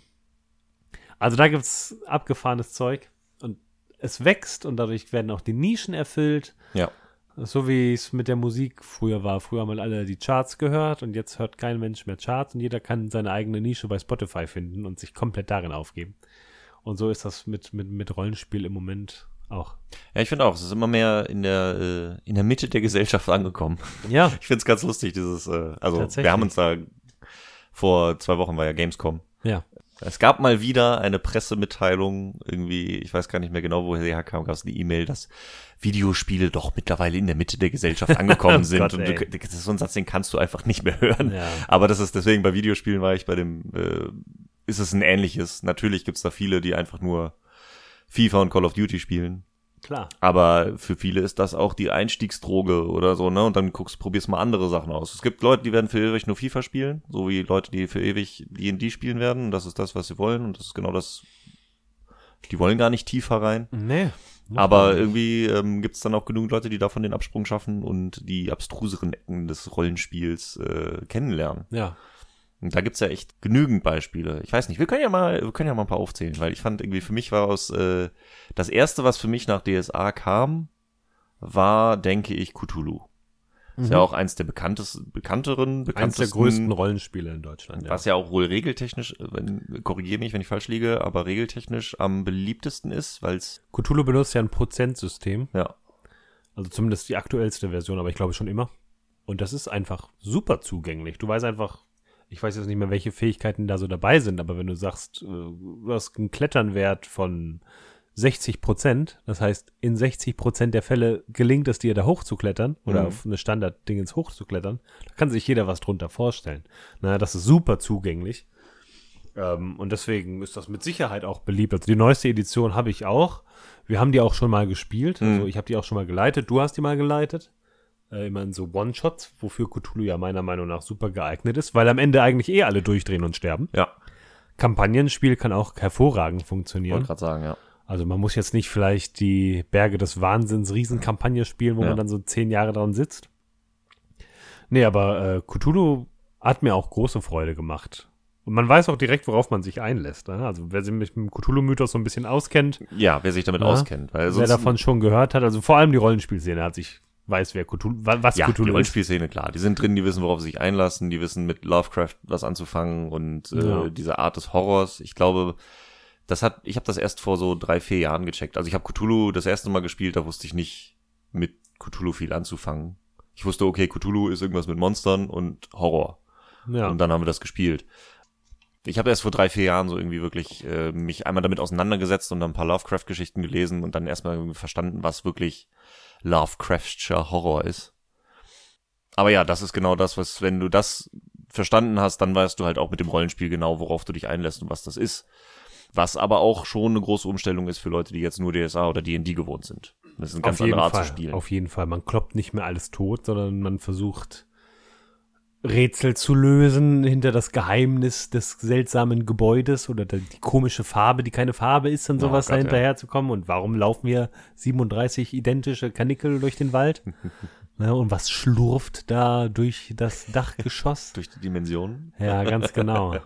Aber das, also Horror finde ich auch ein super Genre fürs Rollenspiel. Da Mhm. kann man schon, wenn man sich drauf einlässt, eine super Stimmung etablieren. Man kann sich auch, wenn man zu viel Angst hat, rausnehmen, denke ich, im richtigen Maß. Man kann sich aber auch voll reinbegeben. Ähm, und Cthulhu ist da super geeignet. Das System ist hervorragend. Also viele, viele spielen das, sehr, sehr viele spielen das. Es war jetzt zuletzt auch sehr zugänglich, weil das Grundregelwerk sehr günstig angeboten wurde von Pegasus. Hm. Das ist natürlich auch hilfreich. Ne? Ja, klar. So kriegst du die Leute ans Spielen. So kriegst du die Leute ans Spielen. So hat Splittermonds gemacht, einfach das Grundregelwerk kostenlos als PDF angeboten. Dann können die Leute das mal auschecken äh, und dann zuschlagen. Ne? Wie, ja, wo du es ansprichst, Splittermond gibt's natürlich noch. Das war Splittermond, das, auch großes, haben. großes Kapitel in, in unserer Rollenspielwelt. Als Splittermond damals angekündigt wurde, bin ich, war auch 2014 ist es, glaube ich, rausgekommen. Bin ich direkt mit aufgesprungen. Ja, ja. Krass. 14. Hm, ich glaube schon. Oder ich irre mich. Eins von den beiden. weiß bestimmt dein Bruder. Ja, mein Bruder weiß das. nee, Splittermond sind wir direkt mit eingestiegen, hat uns super gefallen mhm. auch. Mhm. Wir hatten, davor hatten wir ja insbesondere, ja, wir hatten Dungeon Slayers. Ja, wenn man so chronologisch durchgeht, haben wir so ein bisschen, wir haben DSA 3 gespielt. Mhm. So bis relativ sicher 2011. Ob dazwischen noch irgendwas dazwischen gekommen ist, weiß ich nicht, weil in 2011 war ich zum ersten Mal auf der RPC, hm. die große Rollenspiel-Convention in Köln, die mittlerweile geschluckt wurde von der CCXP, die Kacke ist. Ähm, die sich aber vielleicht verbessert. Ich habe letztens bei einer Umfrage mitgemacht. das heißt, sie werden sich definitiv verbessern. Hast du denn noch unterschrieben? Also auf deine Meinung werden sie bestimmt sehr viel wert. Ja, ja. Ich habe gesagt, hier, der Bayer von Redebedarf Folge 4. Habe so. ich schon vorausschauend. Ja, ja. War... Ähm, dann haben sie den Podcast von Radio Essen gehört und waren etwas verwirrt. Komm auf mich zurück. Nee, damals 2011 RPC, das hat für mich auch den Horizont des Rollenspiels insgesamt komplett erweitert, mhm. weil vorher war ich, ja, es gibt ja eine breite Masse an äh, DSA-Spielern, die nichts mit dem Rest der Rollenspielszene zu tun haben. Ja. Die sind glücklich in ihrer Nische, die haben ihre Rollenspielbücher, die spielen DSA die ganze Zeit, die sind einfach glücklich. Davon gibt es noch, es gibt noch eine Shadowrun-Community, die ist, glaube ich, einfach riesig. Es gibt jede Menge Leute, die Pathfinder spielen oder Midgard auch. Die haben nichts mit der Rollenspielszene zu tun. Also nichts in dem Maße, dass sich auseinandersetzen, ins Tarnelorn-Forum gehen, die Podcasts hören und sowas. Ich glaube, da gibt es echt viele Leute, die da einfach nur ihr Zeug durchziehen und damit glücklich sind und Gott hab sie selig. Ähm, aber 2011 bin ich dann eben aus dieser, aus diesem Nirvana des Abseitigen, äh, bin ich dann in die Rollenspielszene über die RPC gestolpert. Da habe ich mir, ach, ich habe noch 25 Euro, kaufe ich doch mal diese Dungeon Slayers Box und wurde hart angefixt von diesem Spiel. Ja. Und dann haben wir das auch gespielt in einer schönen Kampagne. Das war super. Das hat tierisch Spaß gemacht. Das war für mich auch immer, das ist für mich so ein Ding. Dungeon Slayers ist das, wo ich jetzt letztens überlegt habe, ob ich das demnächst nochmal meister. Weil das ist ja. so ein bisschen DSA Light.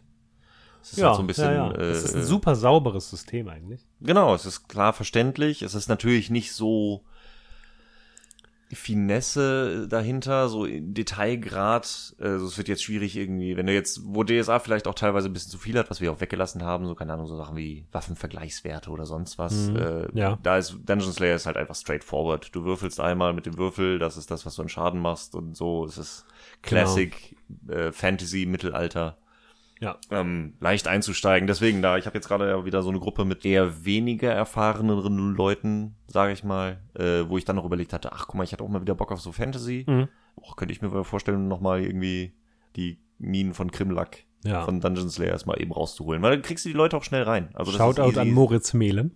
Shoutout, ja. Nee, Dungeon Slayers da absolut, absolut praktisch. Ja. Einfach, simpel, elegant, ein super Ding, hatten wir eine super Zeit mit. Ähm, Gerade auch einfach mal um von DSA. Haben wir da schon DSA 4 vorher gespielt? Ich glaube schon. Oh, ich glaube auch. Ich glaube, wir sind dann nicht mehr zu DSA zurückgekehrt. Nee.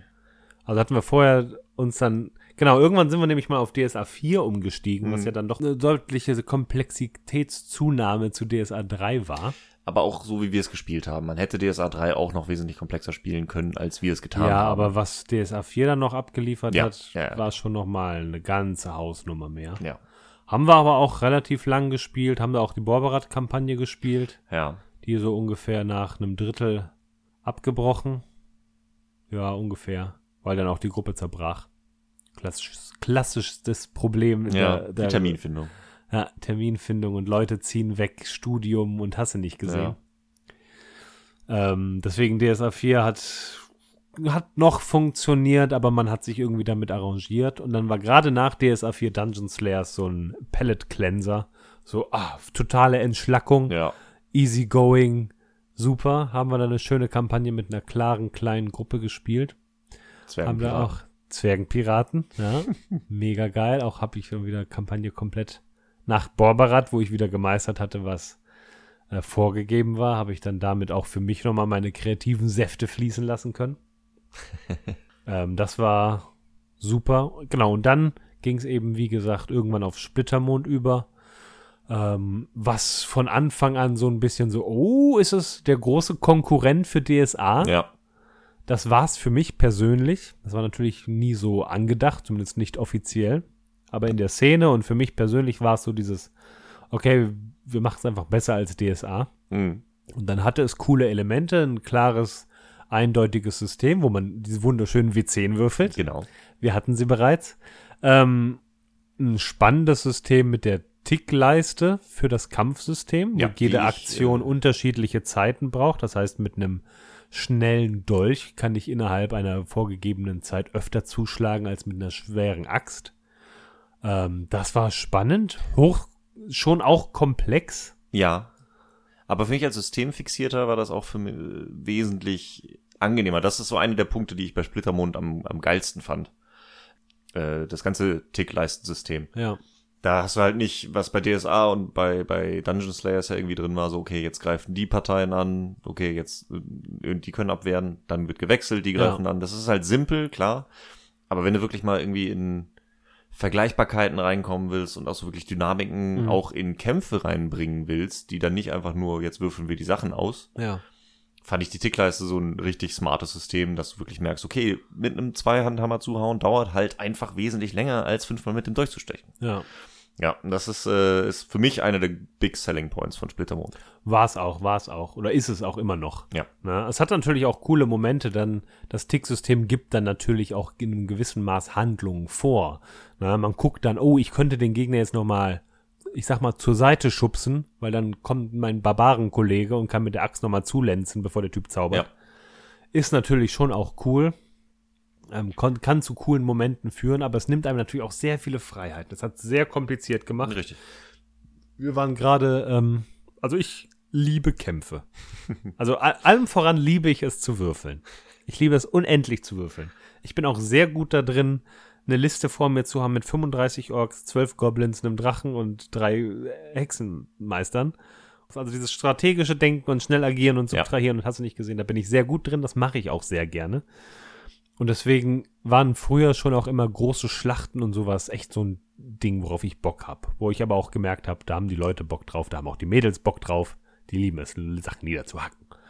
Und da kam Splittermond dann so an seine Grenzen, weil man dann, okay, wir haben schon vier Spieler, die verbrauchen eine gewisse Spielzeit, bis Ja, auf der Tickleiste bewegt werden, Entscheidungen getroffen wurden.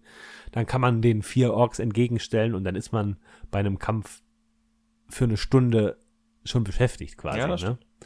Das war so das, der, der, der große Nachteil davon. Aber insgesamt, abgesehen davon, war Splittermond einfach super. Da haben super Leute mitgearbeitet. Der Uhrwerk Verlag hat da ein großartiges Produkt, eine großartige Produktreihe und eine sehr erfolgreiche Produktreihe rausgebracht. Eine super, ja, schon auch Standard Fantasy-Welt entwickelt, in der man sich aber gerne aufhält, die lebendig ist, die logisch ist. Da hat auch Thomas Römer dran gearbeitet, Uli Lindner. Super Leute. Ähm, deswegen, unsere Splittermondzeit war auch klasse. War natürlich nur zu meistern. Ein bisschen, ein bisschen knifflig. War das so, war das so ein großer Unterschied? Aber mit der Tickleiste? Nur die Tickleiste oder gab es da noch Im? Endeffekt nur die Tickleiste.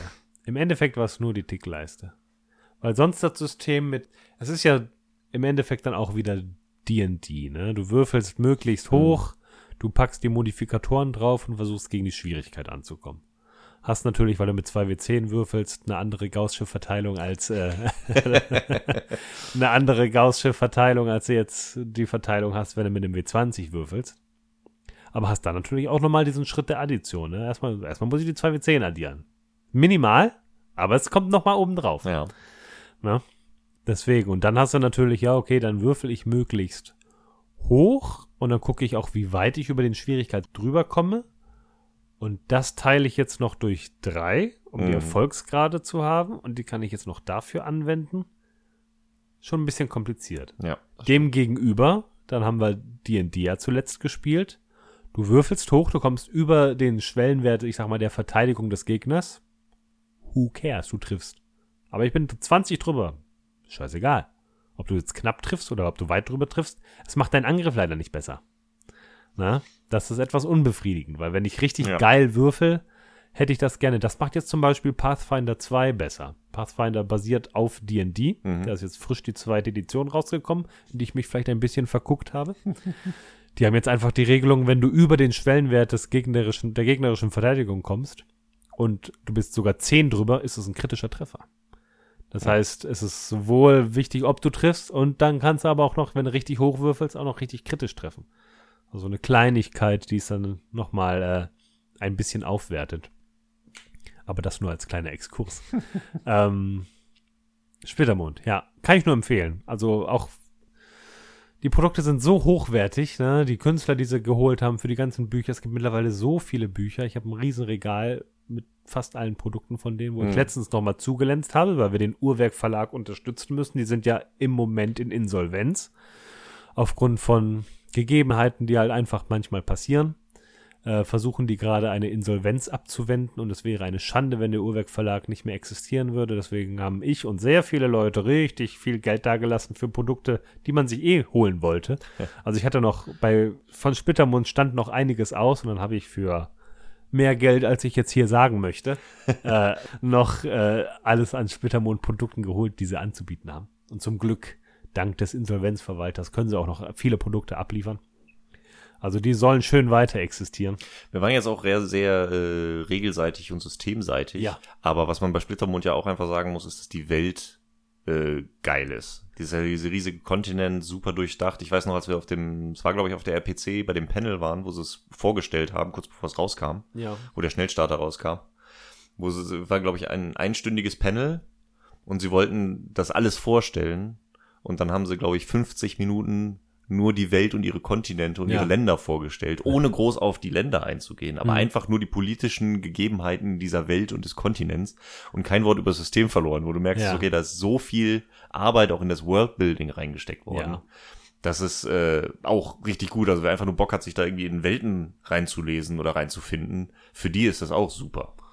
Das ist Nee, einfach auf jeden ein Fall. super komplexes, äh, also klar, DSA ist das große Vorbild, Ursprung, bla, mit dem man es am ehesten vergleicht. Aber wo halt DSA halt Aventurien hat mit seinen fünf Bereichen, hast du bei Splittermond halt einfach so eine Weltkarte mit 20 Aventuriens. Ja. Und das ist Ja. echt, und jeder einzelne, wo dann, dann für die einzelnen Bereiche dann ja noch einzelne Regionshefte rauskamen, wo, wie tiefgehend das ist und wie viel dahinter steckt und wie viele verschiedene Kulturen und Rassen und Möglichkeiten das System bietet, Ja.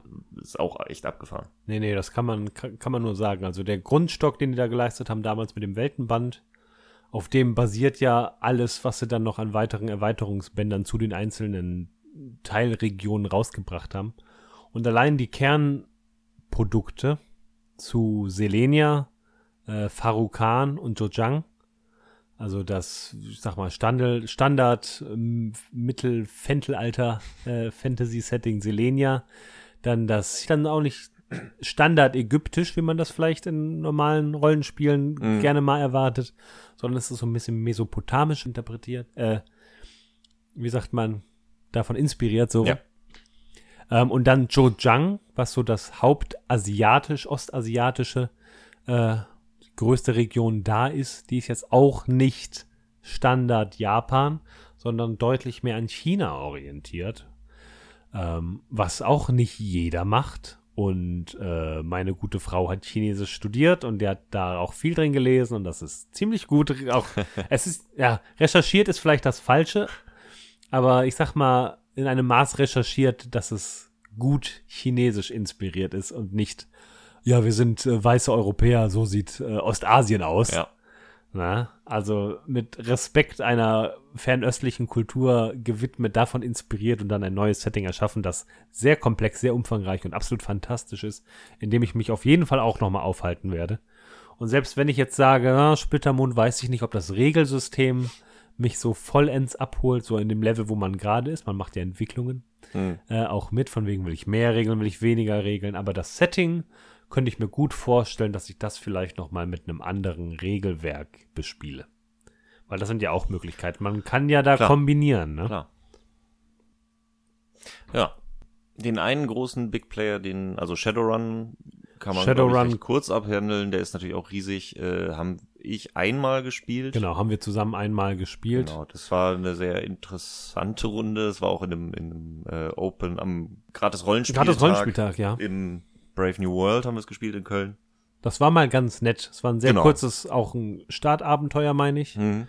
Shadowrun hat da so ein bisschen anderen. Das Setting ist natürlich super. Ja. Ne? Also Cyberpunk meets Fantasy mit Prothesen und Nano, also Nanoprothesen tragenden Digital-Samurais, Straßen-Cowboys, die halt aber auch noch Trolle sind. Mega cool. Regelwerk. Ja, es schließt, es geht sehr darauf ein, dass man eben so Runs macht, den sogenannten Run. Dass man von irgendeinem Johnson den Auftrag bekommt, geht in dieses Lager und holt mir den Prototypen von dem Maschinengewehr oder sowas. Dann ist es also standardmäßig. Man kann mit Shadowrun natürlich auch machen, was man will, aber standardmäßig äh, überlegt sich die Gruppe dann, wie sie diesen Fall löst, macht dann den Run und kassiert die Kohle. Ja, wie wir vorhin halt bei Splittermund hatten, wie du in gewissen Auslegungen merkst, wie das äh, Regelwerk gewisse Spielweisen Genau. äh, begünstigt Genau. und äh, vorgibt. Und so ist halt äh, bei Shadowrun, ja. Ja, also deswegen unsere Shadowrun-Erfahrungen sind relativ gering. Also ich kann verstehen, wer da Spaß dran hat. Ja. Ne, gerade wenn Leute gerne knobeln. Als Spielleiter hätte ich keinen Bock, mir da so komplizierte äh, Heißt. Coups, Heists äh, einfallen zu lassen. Das stelle ich mir unfassbar kompliziert vor. Das will ich nicht tun. Aber jeder, der Bock drauf hat, bitte. Ähm, aber ist auch ein großes Ding, auch bei Pegasus. Deswegen konnten sie da auch das Grundregelwerk sehr günstig rausbringen. Kommt jetzt auch ein neues oder ist schon ein neues raus. Das schlage ich vielleicht zu. Das ist nämlich auch sehr schick. Das könnte sehr cool sein. ist auch eine fünfte Edition. Ich glaube, das sagt schon viel über deinen Rollenspielkonsum aus, äh, wenn du sagst, ja, ist nicht so meins, habe ich keine Lust zu spielen, habe ich keine Lust zu meistern. Aber da kommt eine neue Version raus, die ist ganz schick. Ich glaube, die kaufe ich mir. Ja, ich glaube, das ist aber auch so eine Krankheit, die die meisten Leute haben, die. Deswegen höre ich auch mittlerweile auf, da zu sagen, ich wäre Casual-Rollenspieler. du bist nicht mehr casual. Nee, das ist leider vorbei, aber ich bin auch längst nicht so hart drin wie andere. Also ich habe Ja, kein, das- ich habe keinen Rollenspiel-Podcast, nehmen wir es mal so. Ich tauche nur mal beim Redebedarf auf und rede über Rollenspiele. Aber ich habe noch keinen Podcast, deswegen bin ich keiner von den Großen. Ähm, da konnte ich bei der Gelegenheit eigentlich mal kurz erwähnen, welche Podcasts, wenn ihr da draußen Bock auf mehr Rollenspielinhalte habt, dann empfehle ich euch mal die vier Podcasts, die ich regelmäßig höre. Hier kommt kurz der Werbejingle. Das wären, hört auf jeden Fall den Dorpcast, den kann ich nur empfehlen. Hört den 3W6-Cast oder 3W6-Podcast? Eine gute Frage. Es sind Österreicher. Hört da einfach rein. Dann hört den SK-Podcast. Auch gut. Ich glaube, die kommen aus der Ecke von Würzburg. Die sind auf jeden Fall unterhaltsam. Und dann hört definitiv noch den Gender Swapped Podcast, denn da geht's mal um ein bisschen intensivere Themen wie hier Feminismus im Rollenspiel, Diversity. Das sind Mädels, die machen auch eine super Arbeit. Da höre ich sehr gerne rein. Ich als weißer Cis-Gender-Types äh, Dude äh, lerne da auch mal ein bisschen was. Ich unterstütze die auch alle sehr gerne, aber diese vier Podcasts, hört da einfach mal rein. Irgendwas gefällt jedem. Und dann könnt ihr euch noch weiter mit dem Thema Rollenspiele befassen. Richtig, wer sehr tiefer einsteigen möchte. Genau, genau, weil die Welt ist groß und wenn ihr Bock drauf habt, äh, kann ich das auch nur empfehlen. Also wenn wir so Ja. lange wie jetzt darüber reden können, wie geil das alles ist und ach, es ist ein gutes Ding, ne? Da kann man tief reingehen. Ich bin mal gespannt, ob ähm, Shadowrun größer kommt durch Cyberpunk 2077. Es gibt ein Rollenspiel, das heißt Cyberpunk, boah, Cyberpunk Red. Da ist die Starterbox rausgekommen. Das ist in Kombination mit dem Cyberpunk Videospiel. Ah, okay. Das gehört zusammen. Soll aber nicht gut sein. Ja. Ne, wenn dann so irgendwie eine Computerfirma irgendwen beauftragt, mal eben Rollenspiel zu packen. Das Witcher-Rollenspiel Ja. ist nämlich auch nicht so gut. Hm, okay. Habe ich zumindest gehört. Das ist so, ja, okay. Hm. Es hat irgendein Verlag oder irgendein Unternehmen, das vor sehr langer Zeit mal ein Rollenspiel rausgebracht hat. Hat dann mit der Lizenz jetzt das Witcher-Rollenspiel rausgebracht. Ja, aber das heißt dann, ne, Ja, das, ja. das ist, da steckt da nicht so viel Manpower hinter, wie jetzt, sagen wir mal, auf dem deutschen Markt hinter einem Splittermond oder einem DSA steckt oder Gottlob äh, hier hinter Pathfinder oder D&D. Ja. Da sind so viele Leute hinter und so viel Playtesting und sowas. Die hauen Produkte raus, die sind Triple A. Also das sind die Triple A Produkte. Ja. Ne?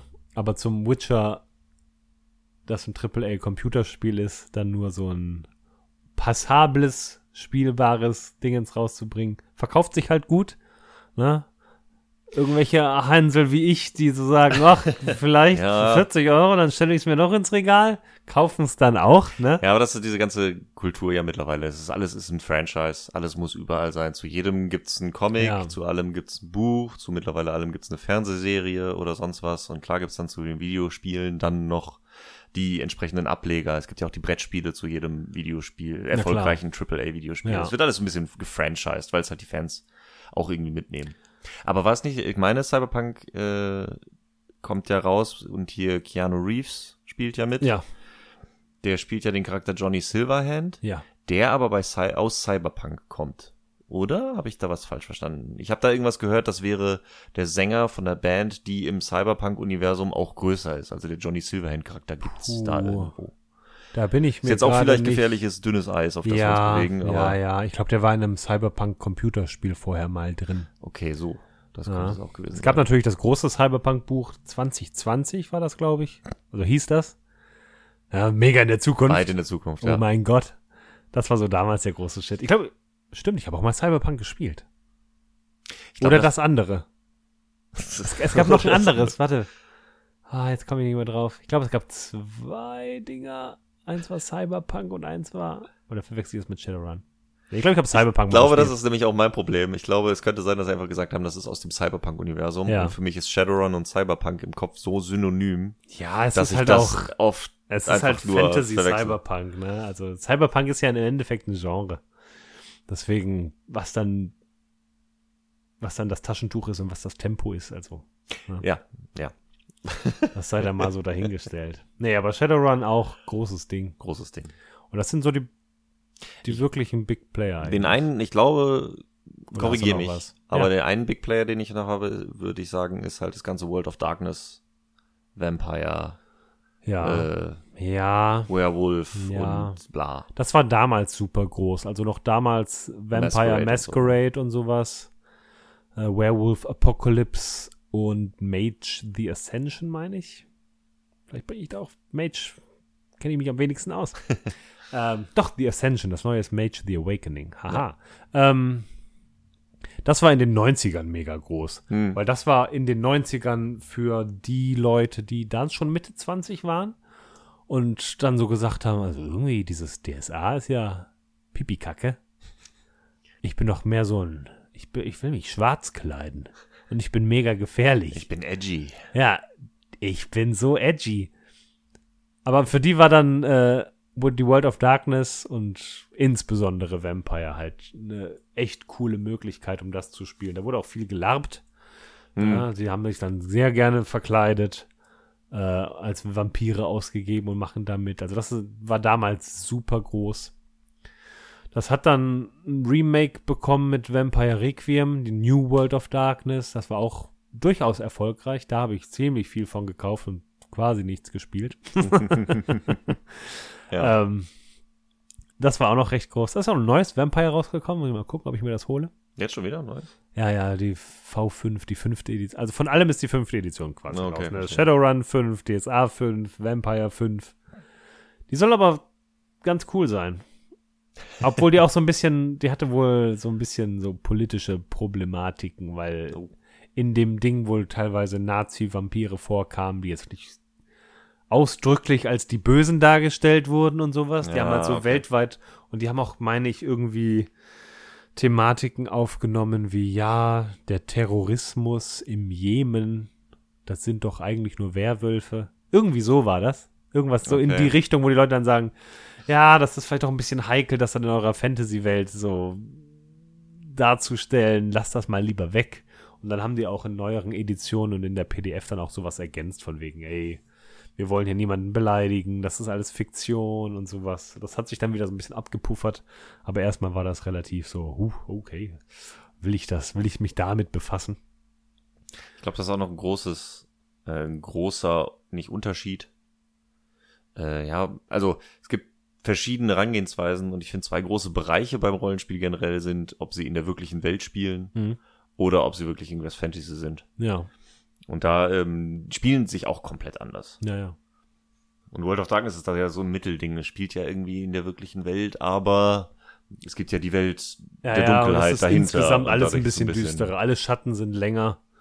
Als ich mich damit dann, weil ich dachte auch so, ja, warum rufen nicht einfach permanent alle die, die Bullen? Ja, Wieso nicht so, aber nein, du musst das alles durch ein dunkles Prisma betrachten, wo du halt die Bullen sich einen Scheiß um dich scheren. Ne? Wie gesagt, alle Schatten sind länger, alles ist das- düsterer. Da wirst halt totgehackt und niemanden Scherz. die Diskussion hatte ich ja, als wir Cthulhu gespielt haben, Ja, wo sich äh, dann die eine Spielerin sehr ja, einfach nur permanent gedacht hat, so, okay, da passiert Scheiße, ich würde Ja. jetzt nach Hause fahren. ja. So, Ja, ja, ja. Al- also das, das Spiel möchte jetzt von mir, dass ich da und da hingehe. Äh, aber eigentlich im gesunden Menschenverstand würde ich jetzt nach Hause fahren.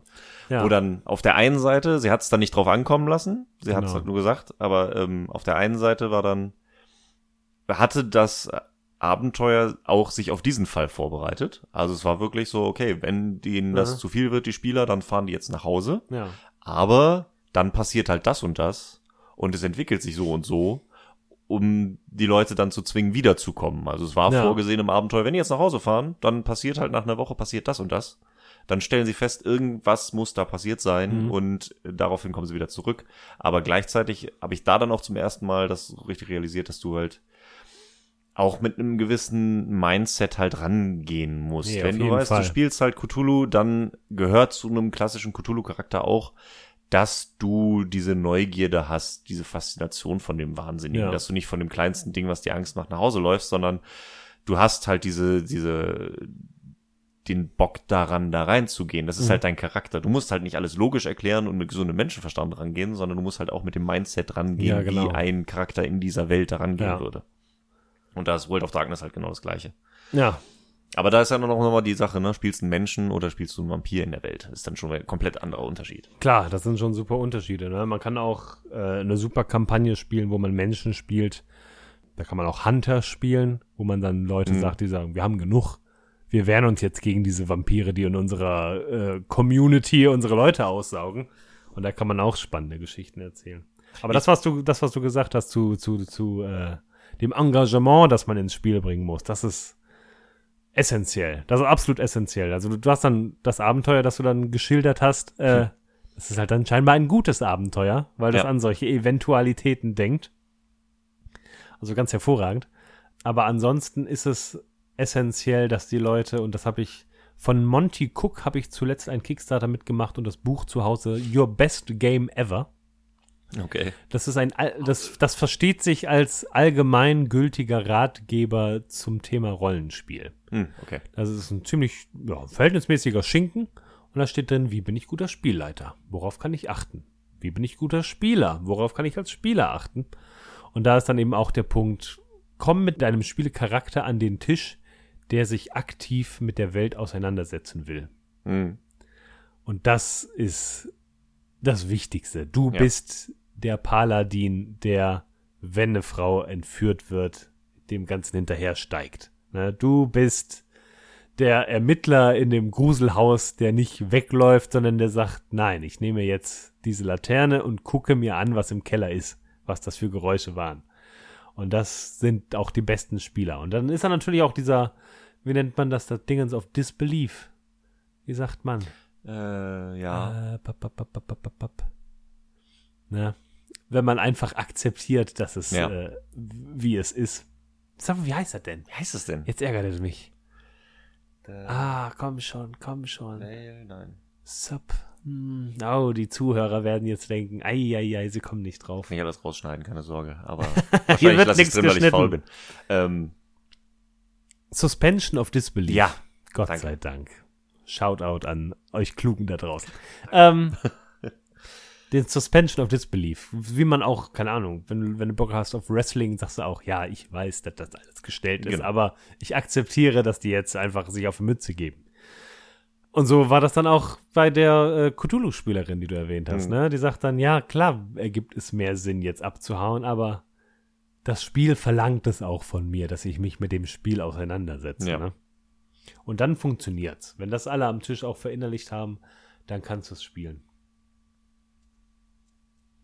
World of Darkness, noch einmal kurz Ja, zurückzukommen, gerne. ist, glaube ich, auch das eine System, von dem ich am meisten gelesen habe, ohne es jemals gespielt zu haben. Wobei wir haben einmal World of Darkness gespielt, aber ich träume ja immer noch davon, einmal Werewolf zu spielen. Ja, Da habe ich so viel reingelesen. Ich habe Ja. ja damals auch dieses, den großen Chicago-Band ja geholt, das Monster Beast, ey. wo ich, das ich auch sehr viel gelesen habe. Und dann haben wir uns, ich, keine Ahnung, ich habe mich bestimmt über mehrere Monate, über ein Jahr lang irgendwie permanent gefühlt auf ein eventuelles Spielen in der World of Darkness Universum Ja. vorbereitet, ohne dass es jemals passiert wäre. Ja, Aber ich weiß noch, ich habe dann meine eigene Kampagne auch überlegt oder so und dann in Anlehnung an den Chicago-Band habe ich mir die komplette, damals die komplette Wikipedia-Seite von äh, New York City ausgedruckt und durchgearbeitet, Hey, hey, hey. um New York kennenzulernen, ja.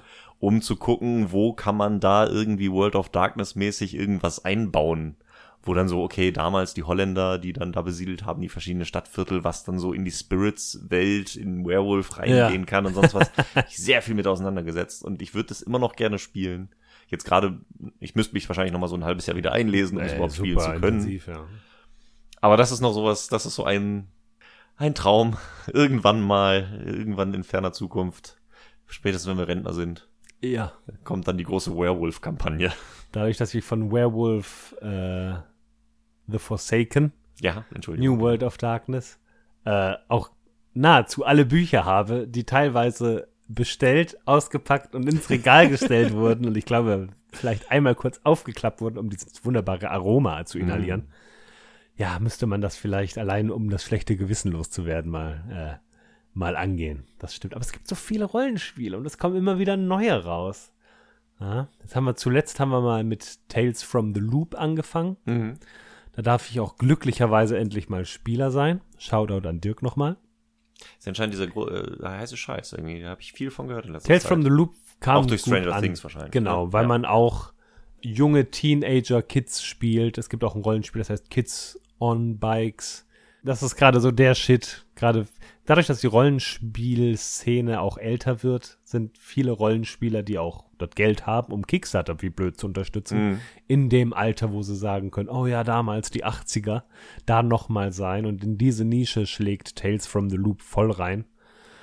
Und äh, da haben wir jetzt auch einmal gespielt, da haben wir ein nettes kleines Abenteuer gespielt, wo die Kids mitten auf ein Mysterium treffen. Und äh, das ist ein super, super Setting, um sowas wie Stranger Things noch ein bisschen abwegiger, Mhm. weil es so eine alternative Historie ist, ähm, wo man super spielen kann. Und da freue ich mich auch, wenn wir da demnächst mal weitermachen können.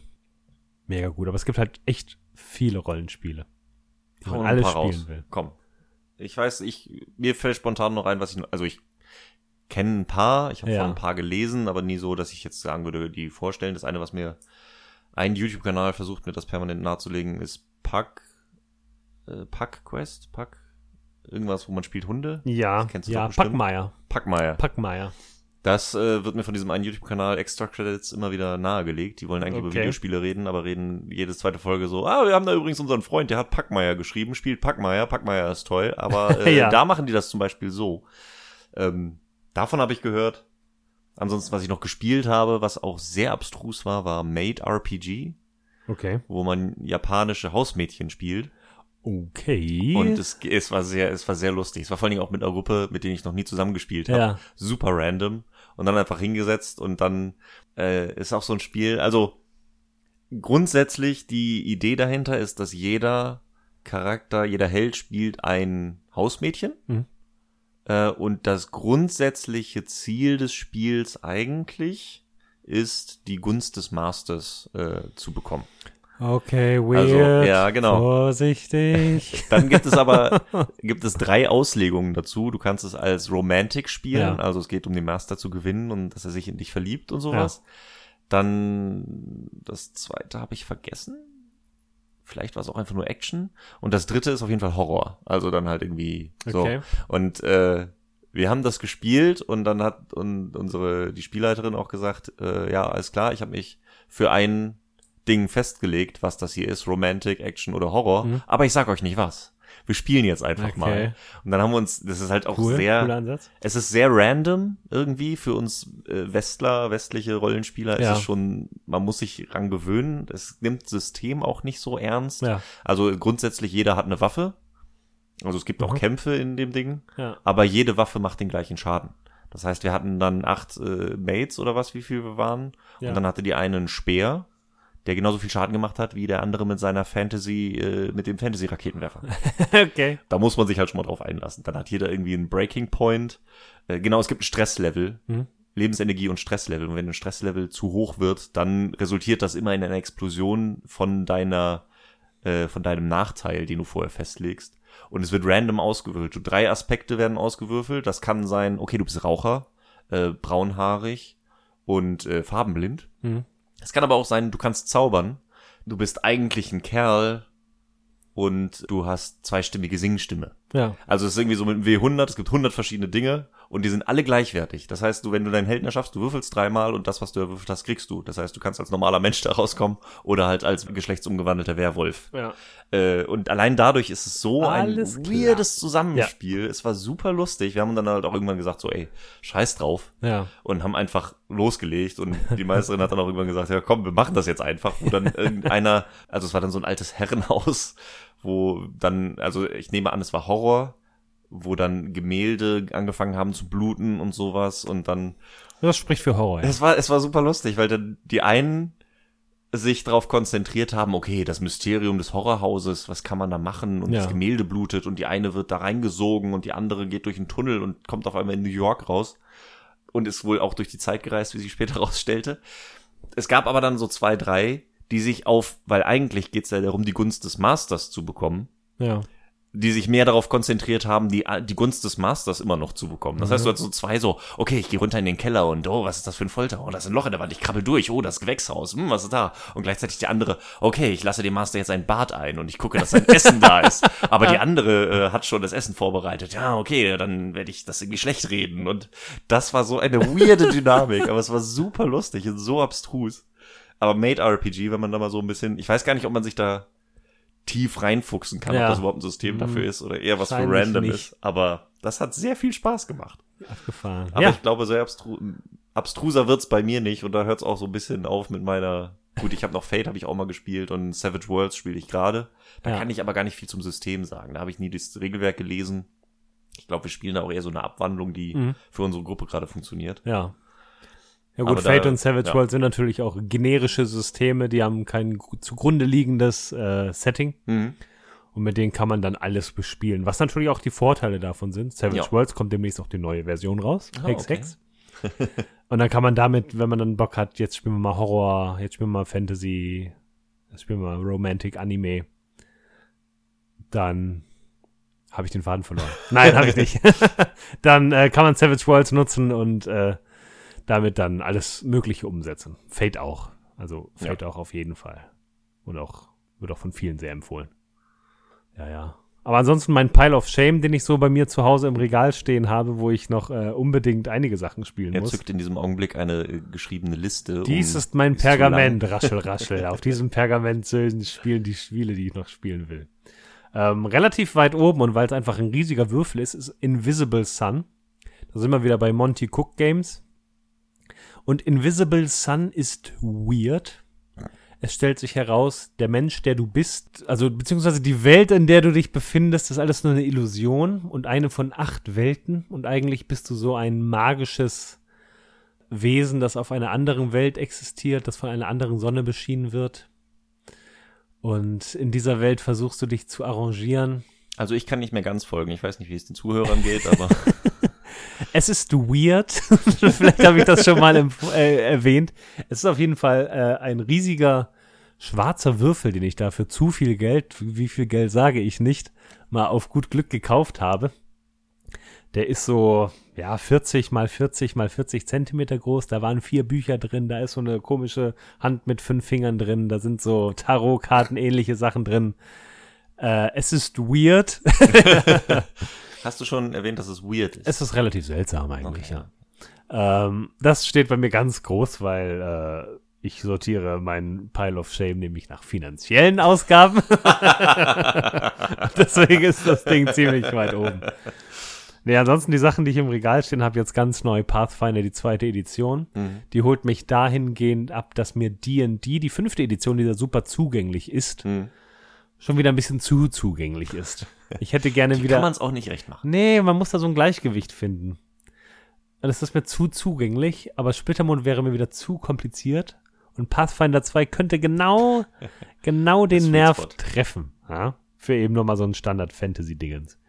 Dann würde ich gerne noch Numenera spielen. Numenera auch wieder Monty Cook Games.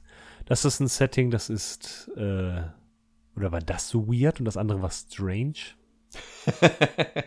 Das ist schon eine große Das äh. Numenera spielt eine Milliarde Jahre in der Zukunft, nachdem bereits äh, acht Großkulturen, die teilweise intergalaktische Reisen ermöglicht haben, äh, entstanden und wieder untergegangen sind. Ne? Acht, eine Milliarde Jahre sind vergangen. Auf jeden Fall ist die Erde noch da, was sie eigentlich nicht sein dürfte. Mhm. Und irgendwie ist der Mensch noch da, obwohl er scheinbar lange nicht da war. Und alles ist von Nanosonden durchsetzt, die quasi Magie darstellen. Also der Leitspruch von Numenera ist auch äh, Any sufficiently advanced technology is indistinguishable from magic. Super schwierig auf Englisch zu sagen. Und darum geht's bei Numenera. Das, ist auch, das könnte Ist ein bisschen strange. ein bisschen strange, aber nicht ganz so weird. Ne? ähm, ach, was habe ich noch? Tales from the Loop freue ich mich darauf, wenn wir es weiterspielen können. Die Trudwang Chronicles, was sehr nordische Fantasy ist. Mhm. Auch ein schwedisches Rollenspiel habe ich mir mal besorgt und steht immer noch wunderschön säuberlich, fast verpackt in meinem Regal. Ähm, Symbarum, auch ein schwedisches Fantasy-Rollenspiel, nur ein bisschen düsterer. Also die Schweden machen echt viele Rollenspiele, die auch alle sehr hübsch sind äh, und auch teilweise gute Regelwerke haben, also teilweise auch experimentell. Die hauen so viel raus, da kommt man gar nicht hinterher, die zu spielen. Ach, da habe ich letztens noch Paranoia gespielt. Ich weiß nicht, ob du schon mal von Paranoia gehört hast. Nope. Da spielt man Klone, die vom Computer bewachten Komplex, ich glaube Alpha. Mhm. Du bist da so drin und du bist so für die Aufrechterhaltung von Komplex Alpha zuständig. Mhm. Also du machst da die Reinigung. Du guckst, dass keine Spione durch die Gegend laufen. Du versuchst nicht selber ein Spion zu sein. ja, weil sonst wird äh, der große Computer, der auf alle aufpasst, sehr grimmig und dann musst du vielleicht ne, erledigt werden. Und wenn du stirbst, taucht ein nächster Klon von dir auf, der die Erinnerung hat. Aber die Gefahr ist auch größer, dass du eine Mutation hast. Und wenn eine Mutation hat, der hat ja tendenziell was gegen den großen Computer und sollte vielleicht ausgelöscht werden und sowas. Und äh, ja, du spielst irgendwie Klone in diesem Alpha-Komplex. Also auf der Grad zwischen strange und weird, wo würdest du das ansehen? Ja, das ist aber dann auch wieder ein bisschen mehr humoristisch. Okay. ähm, auch gut. Soll auch ein Computerspiel demnächst so rauskommen. Was so Hm. top-down, so ein bisschen Fallout 2 Look-mäßig Naja. Mhm. spielst du dich dann da so durch. Äh, könnte auch cool werden. Was ich in letzter Zeit gespielt hatte, war Shadow of the Demon Lord. Auch ein schönes Ding, hat auch System Matters auf Deutsch rausgebracht. Der Schatten des Dämonenfürsten. Ist aber auch wieder Fantasy, Dark Fantasy. Erinnert mich sehr an Diablo. An so ein Diablo-Setting. Wer andere Dark Fantasies gerne hat, der kann auch Warhammer Fantasy spielen. Da warte ich so ein bisschen auf die deutsche Version. Warhammer 40k, der im üblichen Warhammer-Universum des Tabletops davon schon mal was gehört hat oder an so einem komischen Game, wie heißt die GameStop? GameSpot? Game, an diesen Läden vorbeiläuft, wo man sich sagt, warum sind da nur so kleine Miniaturfigürchen drin? Äh, der weiß, was Warhammer 40k ist, höchstwahrscheinlich. In diesem Setting kann man auch spielen, da kommt ein neues Ding raus. Ja. Ich hatte schon mal erwähnt, es gibt viele Rollen, und das sind jetzt nur die, ich sag mal, mainstreamigeren Rollenspiele. Das sind die Mainstreamige. Ja, ja, diese, die, die Erzählspiele, die nischiger sind, wie Starcrossed und auch Dread. Das sind zwei Spiele, die man mit einem Jenga-Turm spielt. Mhm. Ähm, Dread habe ich auch vor, definitiv demnächst nochmal zu spielen mit einer eigenen Kampagne. Das ist ja besonders dadurch, setzt sich das äh, hervor, dass ähm, es immer weiter eskaliert. Ne? Während des Spiels, statt eine Probe zu würfeln, zieht man einen Stein aus dem Jenga-Turm. Und wenn der Jenga-Turm stürzt, für gewöhnlich stirbt dann einer der Spielercharaktere. Also es wird immer dramatischer, es wird immer gefährlicher, es steigert sich immer weiter rein. Ne? Der Dread wird immer größer. Und da habe ich vor, mal ein, ein Musikfestival mit darzustellen. Dass man die Besucher eines Festivals darstellt, wo es dann auf dem Festival eskaliert. Na, man trinkt immer mehr Bier und dann passieren komische Sachen. Vielleicht kann man das mit irgendwelchen Zombies kombinieren oder sowas. und ich glaube, das wäre geil. Und wenn der Turm dann umkippt, bist du entweder K.O. getrunken oder du wurdest umgebracht von was auch immer auf diesem Festival rumläuft. Das spielen wir definitiv, Matthias. Geil. Bin Das wird noch kommen. Aber wie gesagt, es gibt noch so viele Erzählspiele, mit denen ich mich kaum auskenne. Da kann ich wirklich an insbesondere den 3W6 Podcast nochmal, auf den nochmal aufmerksam machen. Die gehen da sehr intensiv drauf ein, was es da nicht alles noch so gibt.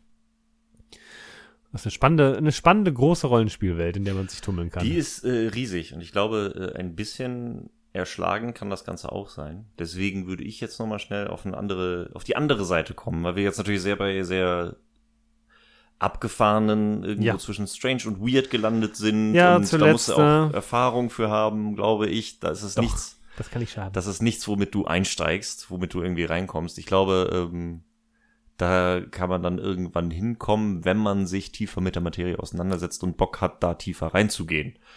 Ich habe aber gerade überlegt noch, ähm, was ich sagen würde, womit man denn am besten einsteigen würde. Weil Ja. hier bestimmt auch jemand zuhört, der, glaube ich, noch nie Rollenspiele gespielt hat, aber tendenziell da mal ein grundsätzliches Interesse hat. ja. Äh, und da auf der einen Seite würde ich sagen, sind so Sachen wie das Witcher-Rollenspiel oder sonst was Mhm. nicht verkehrt. Nö, Weil ich glaube, wenn du nix. halt, also wenn du da irgendwie eine Welt hast, die du schon kennst, Das hilft. Ja. das ist dann, glaube ich, ein ganz guter Einstieg. Wenn du jetzt sagen würdest, okay, ich habe ich hab generell Bock auf Rollenspiele, ich habe Witcher dreimal gespielt, Mhm. dann mal mit dem Witcher-System anzufangen, weil dann hast du zumindest schon mal nicht eine Welt, auf die du dich einlassen musst. Nee, nee, genau. Ähm, genau, das das, ist sogar ein sehr guter Fall. Ansatz eigentlich, ja. Und äh, wenn man dann eher den klassischeren Weg wählen würde, würde ich auf jeden Fall noch äh, Capornia in den Raum werfen. Ja. Die habe ich ja irgendwann mal auch auf der RPC auf einer Messe entdeckt. Die sind wirklich so einsteigerfreundlich, wie es nur geht. Da sind äh, es sind so kleine Hefte, die kosten auch nicht viel. Ich glaube irgendwie, also die werben damit äh, für die Kosten einer einzelnen Kinokarte Ja. Kannst du einen ganzen Abend mit deinen Freunden verbringen. Also da sind 70 Euro. 3D-Zuschlag, ja, das ist so ein bisschen. Ähm, Überlänge. Genau.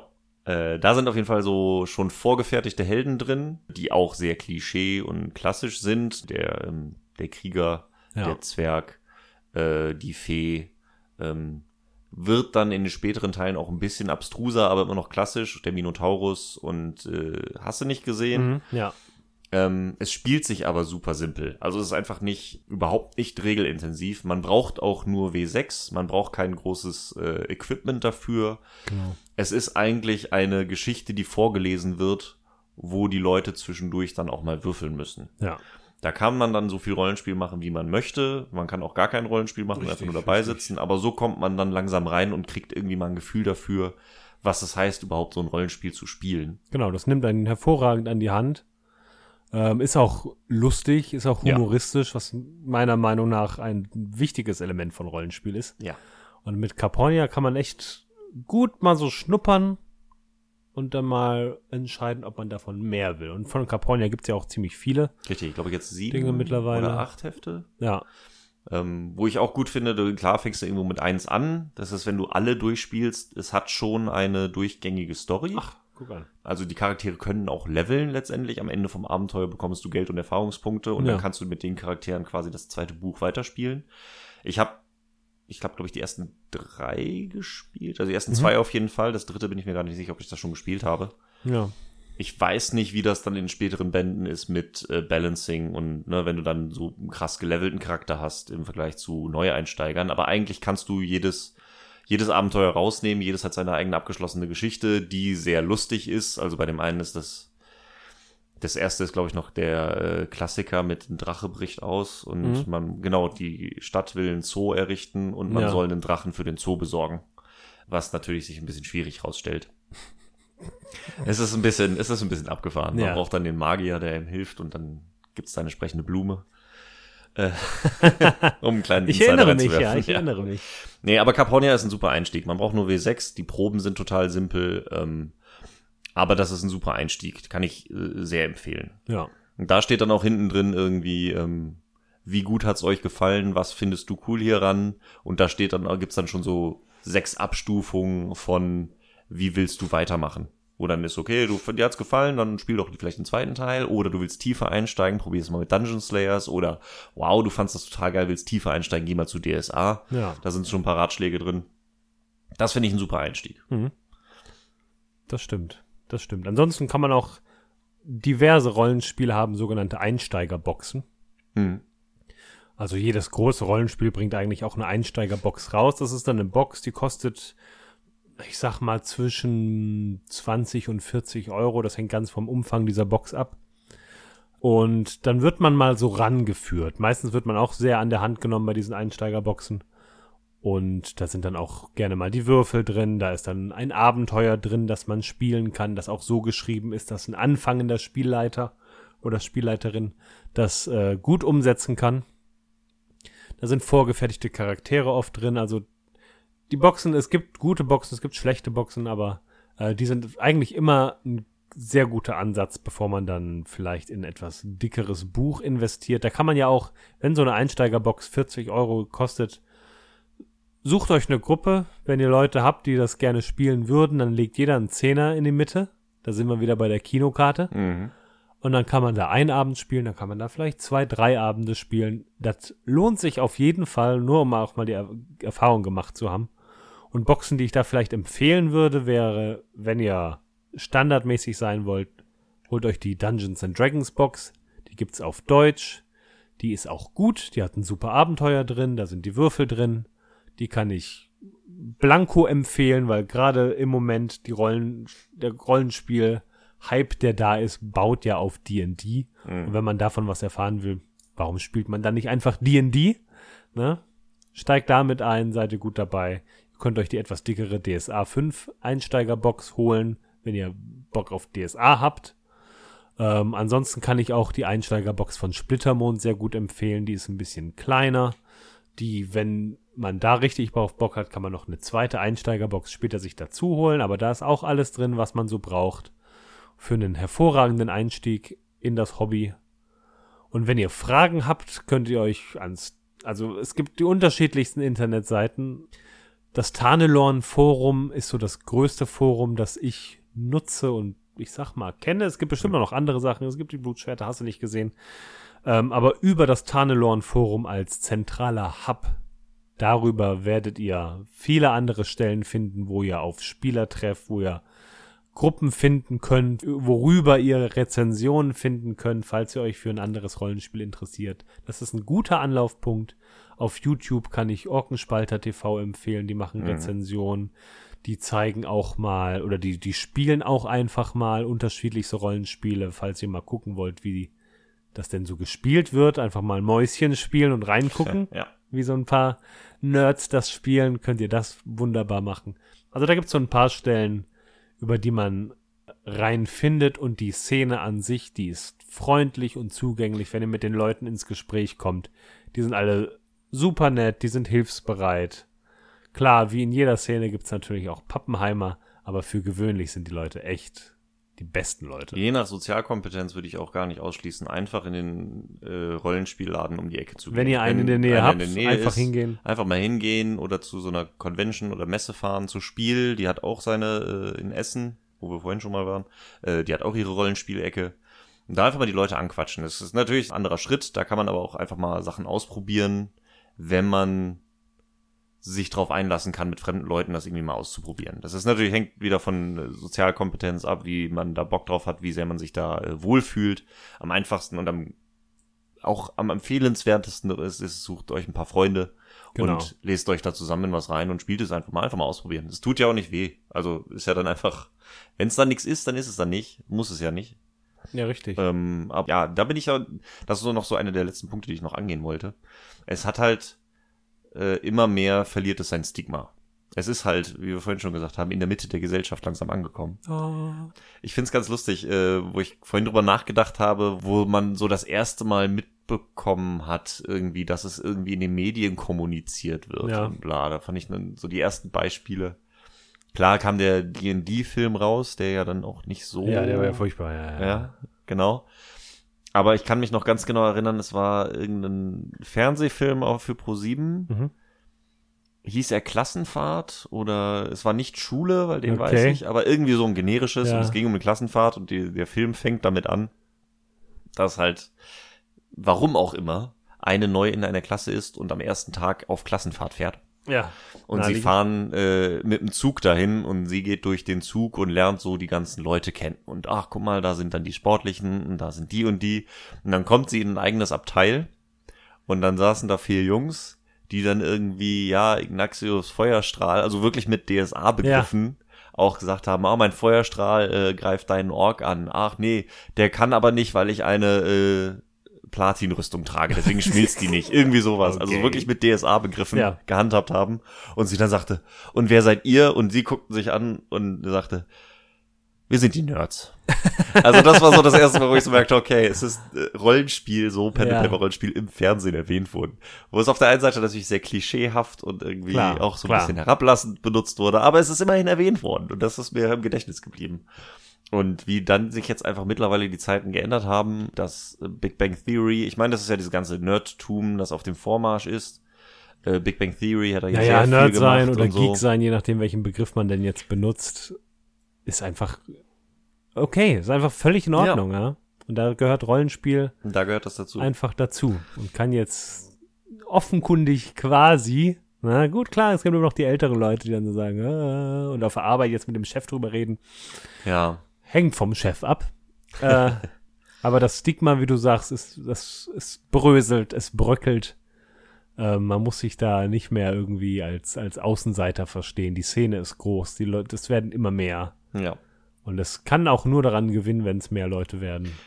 Ich bin wahrscheinlich auch ein bisschen zu nah dran, aber ich finde auch, dass äh, Pen and Paper von Rocket Beats TV da natürlich auch einen großen Teil zu beigetragen hat, das nochmal Genau, genau. Das war noch eigene Ecke das, zu bringen. das, das Thema mit Streaming und das Streamen von Spielen, Richtig. dass Leute auch einfach sehen können, was machen die da? Ach, so, so spielt man das. ja, Ne? Klar hat es äh, zu teilen den Nachteil, dass man denkt, oh, wenn wir nicht so spielen, spielen wir falsch. ja, Das ist ein Trugschluss, den manche Leute haben. Gerade es gibt der größte amerikanische Stream oder die größte amerikanische Sendung Critical Role.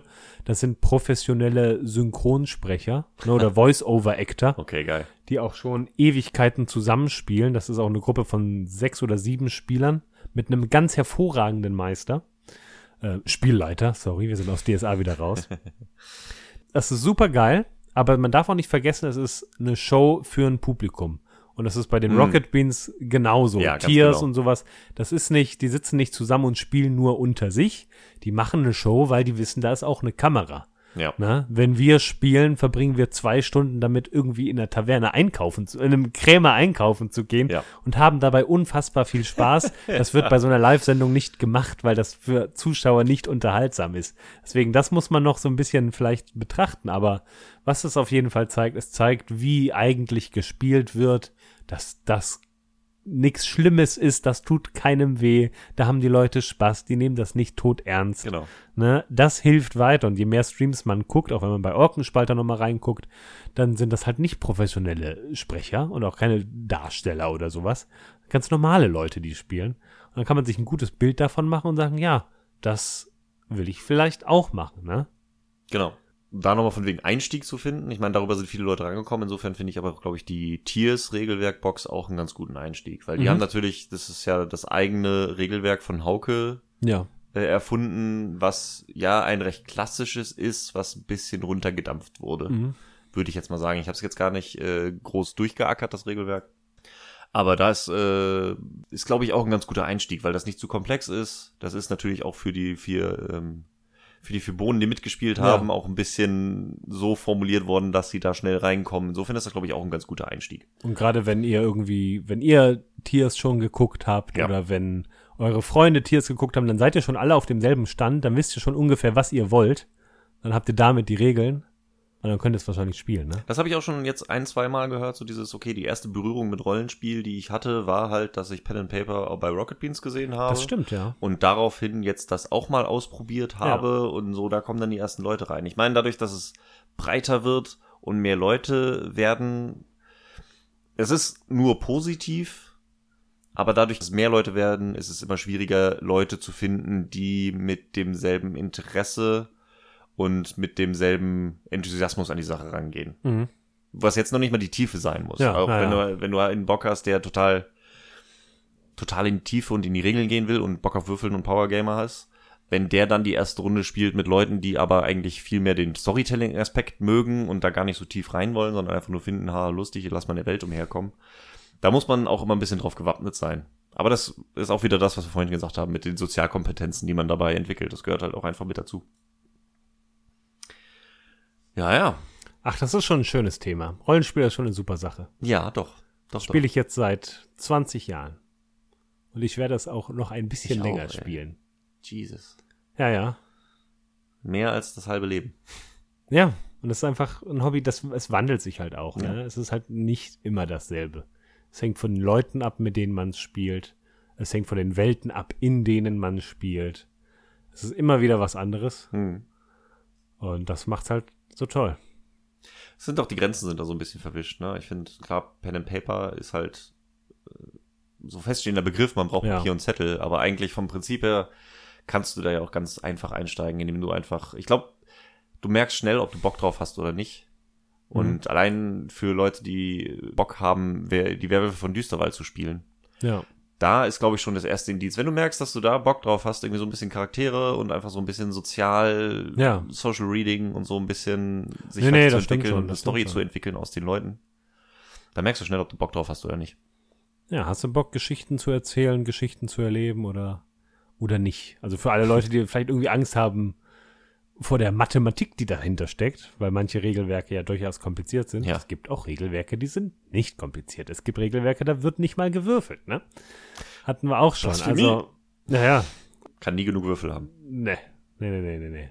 Man muss auch keine Angst vom Spielleiter haben oder dass man was falsch macht. Richtig. Ja. Also einfach mal reinschnuppern, ausprobieren, genießen, dazugehören, cool sein. ja, kommt auf die coole Seite. Ja, seid wie wir, seid cool. Ja, das würde jetzt in den Filmen würde es jetzt anders laufen. Da ist nicht mehr der kleine, das kleine Abteil hinten mit den Nerds. Nee. Nein, nein. Es ist dann die ganze Schulklasse, die zusammen ein Rollenspiel spielt und nur die Uncoolen, die nicht mitspielen wollen. Ganz so genau. nämlich. Ja, Wir haben die Macht.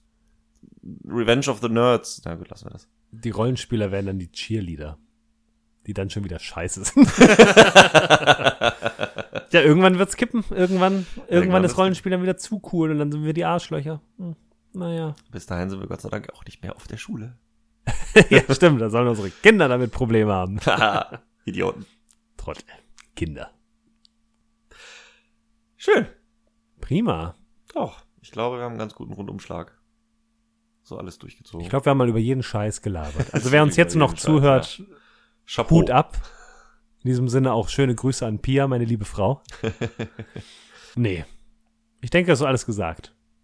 Ich glaube, wir haben unsere Liebe für das Rollenspiel, dem konnten wir Ausdruck verleihen. Hm. Hoffen, wir konnten einen kleinen Eindruck geben. Ein bisschen, ja, dieses in Erinnerung schwelgen ist für andere Leute vielleicht nicht immer das Spannendste, aber wir haben, sind gar nicht so sehr auf Charaktere eingegangen und was für tolle Erlebnisse sie gemacht haben. Stimmt. Kleiner Tipp an alle da draußen, erzählt Leuten nicht von euren Charakteren. Es sind nicht die spannendsten Geschichten.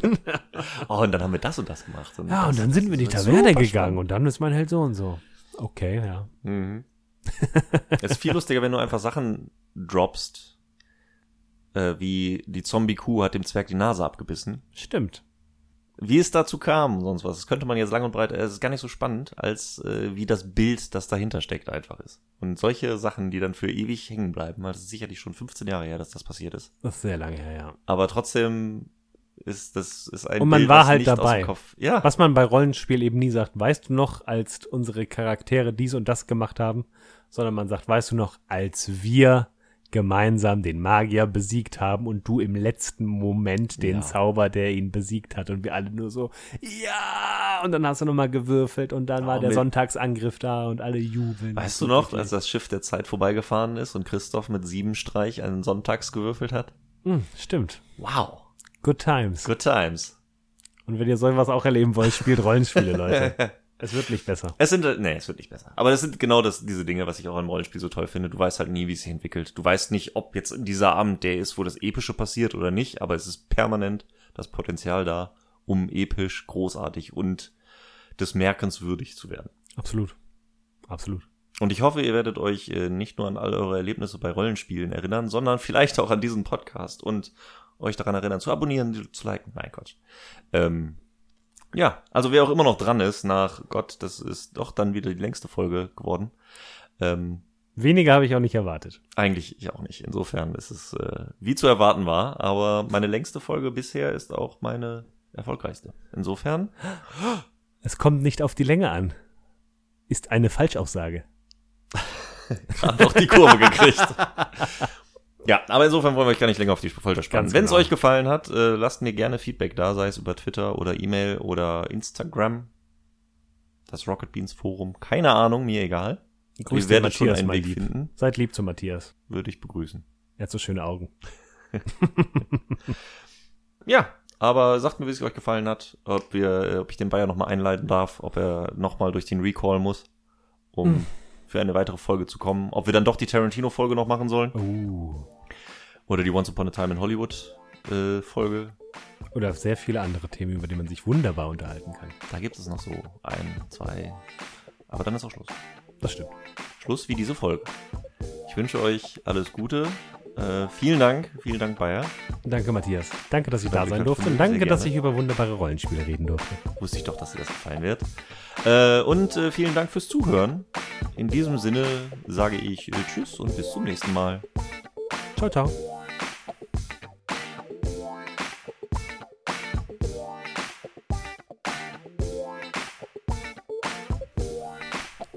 Übrigens wunderschöne Augen.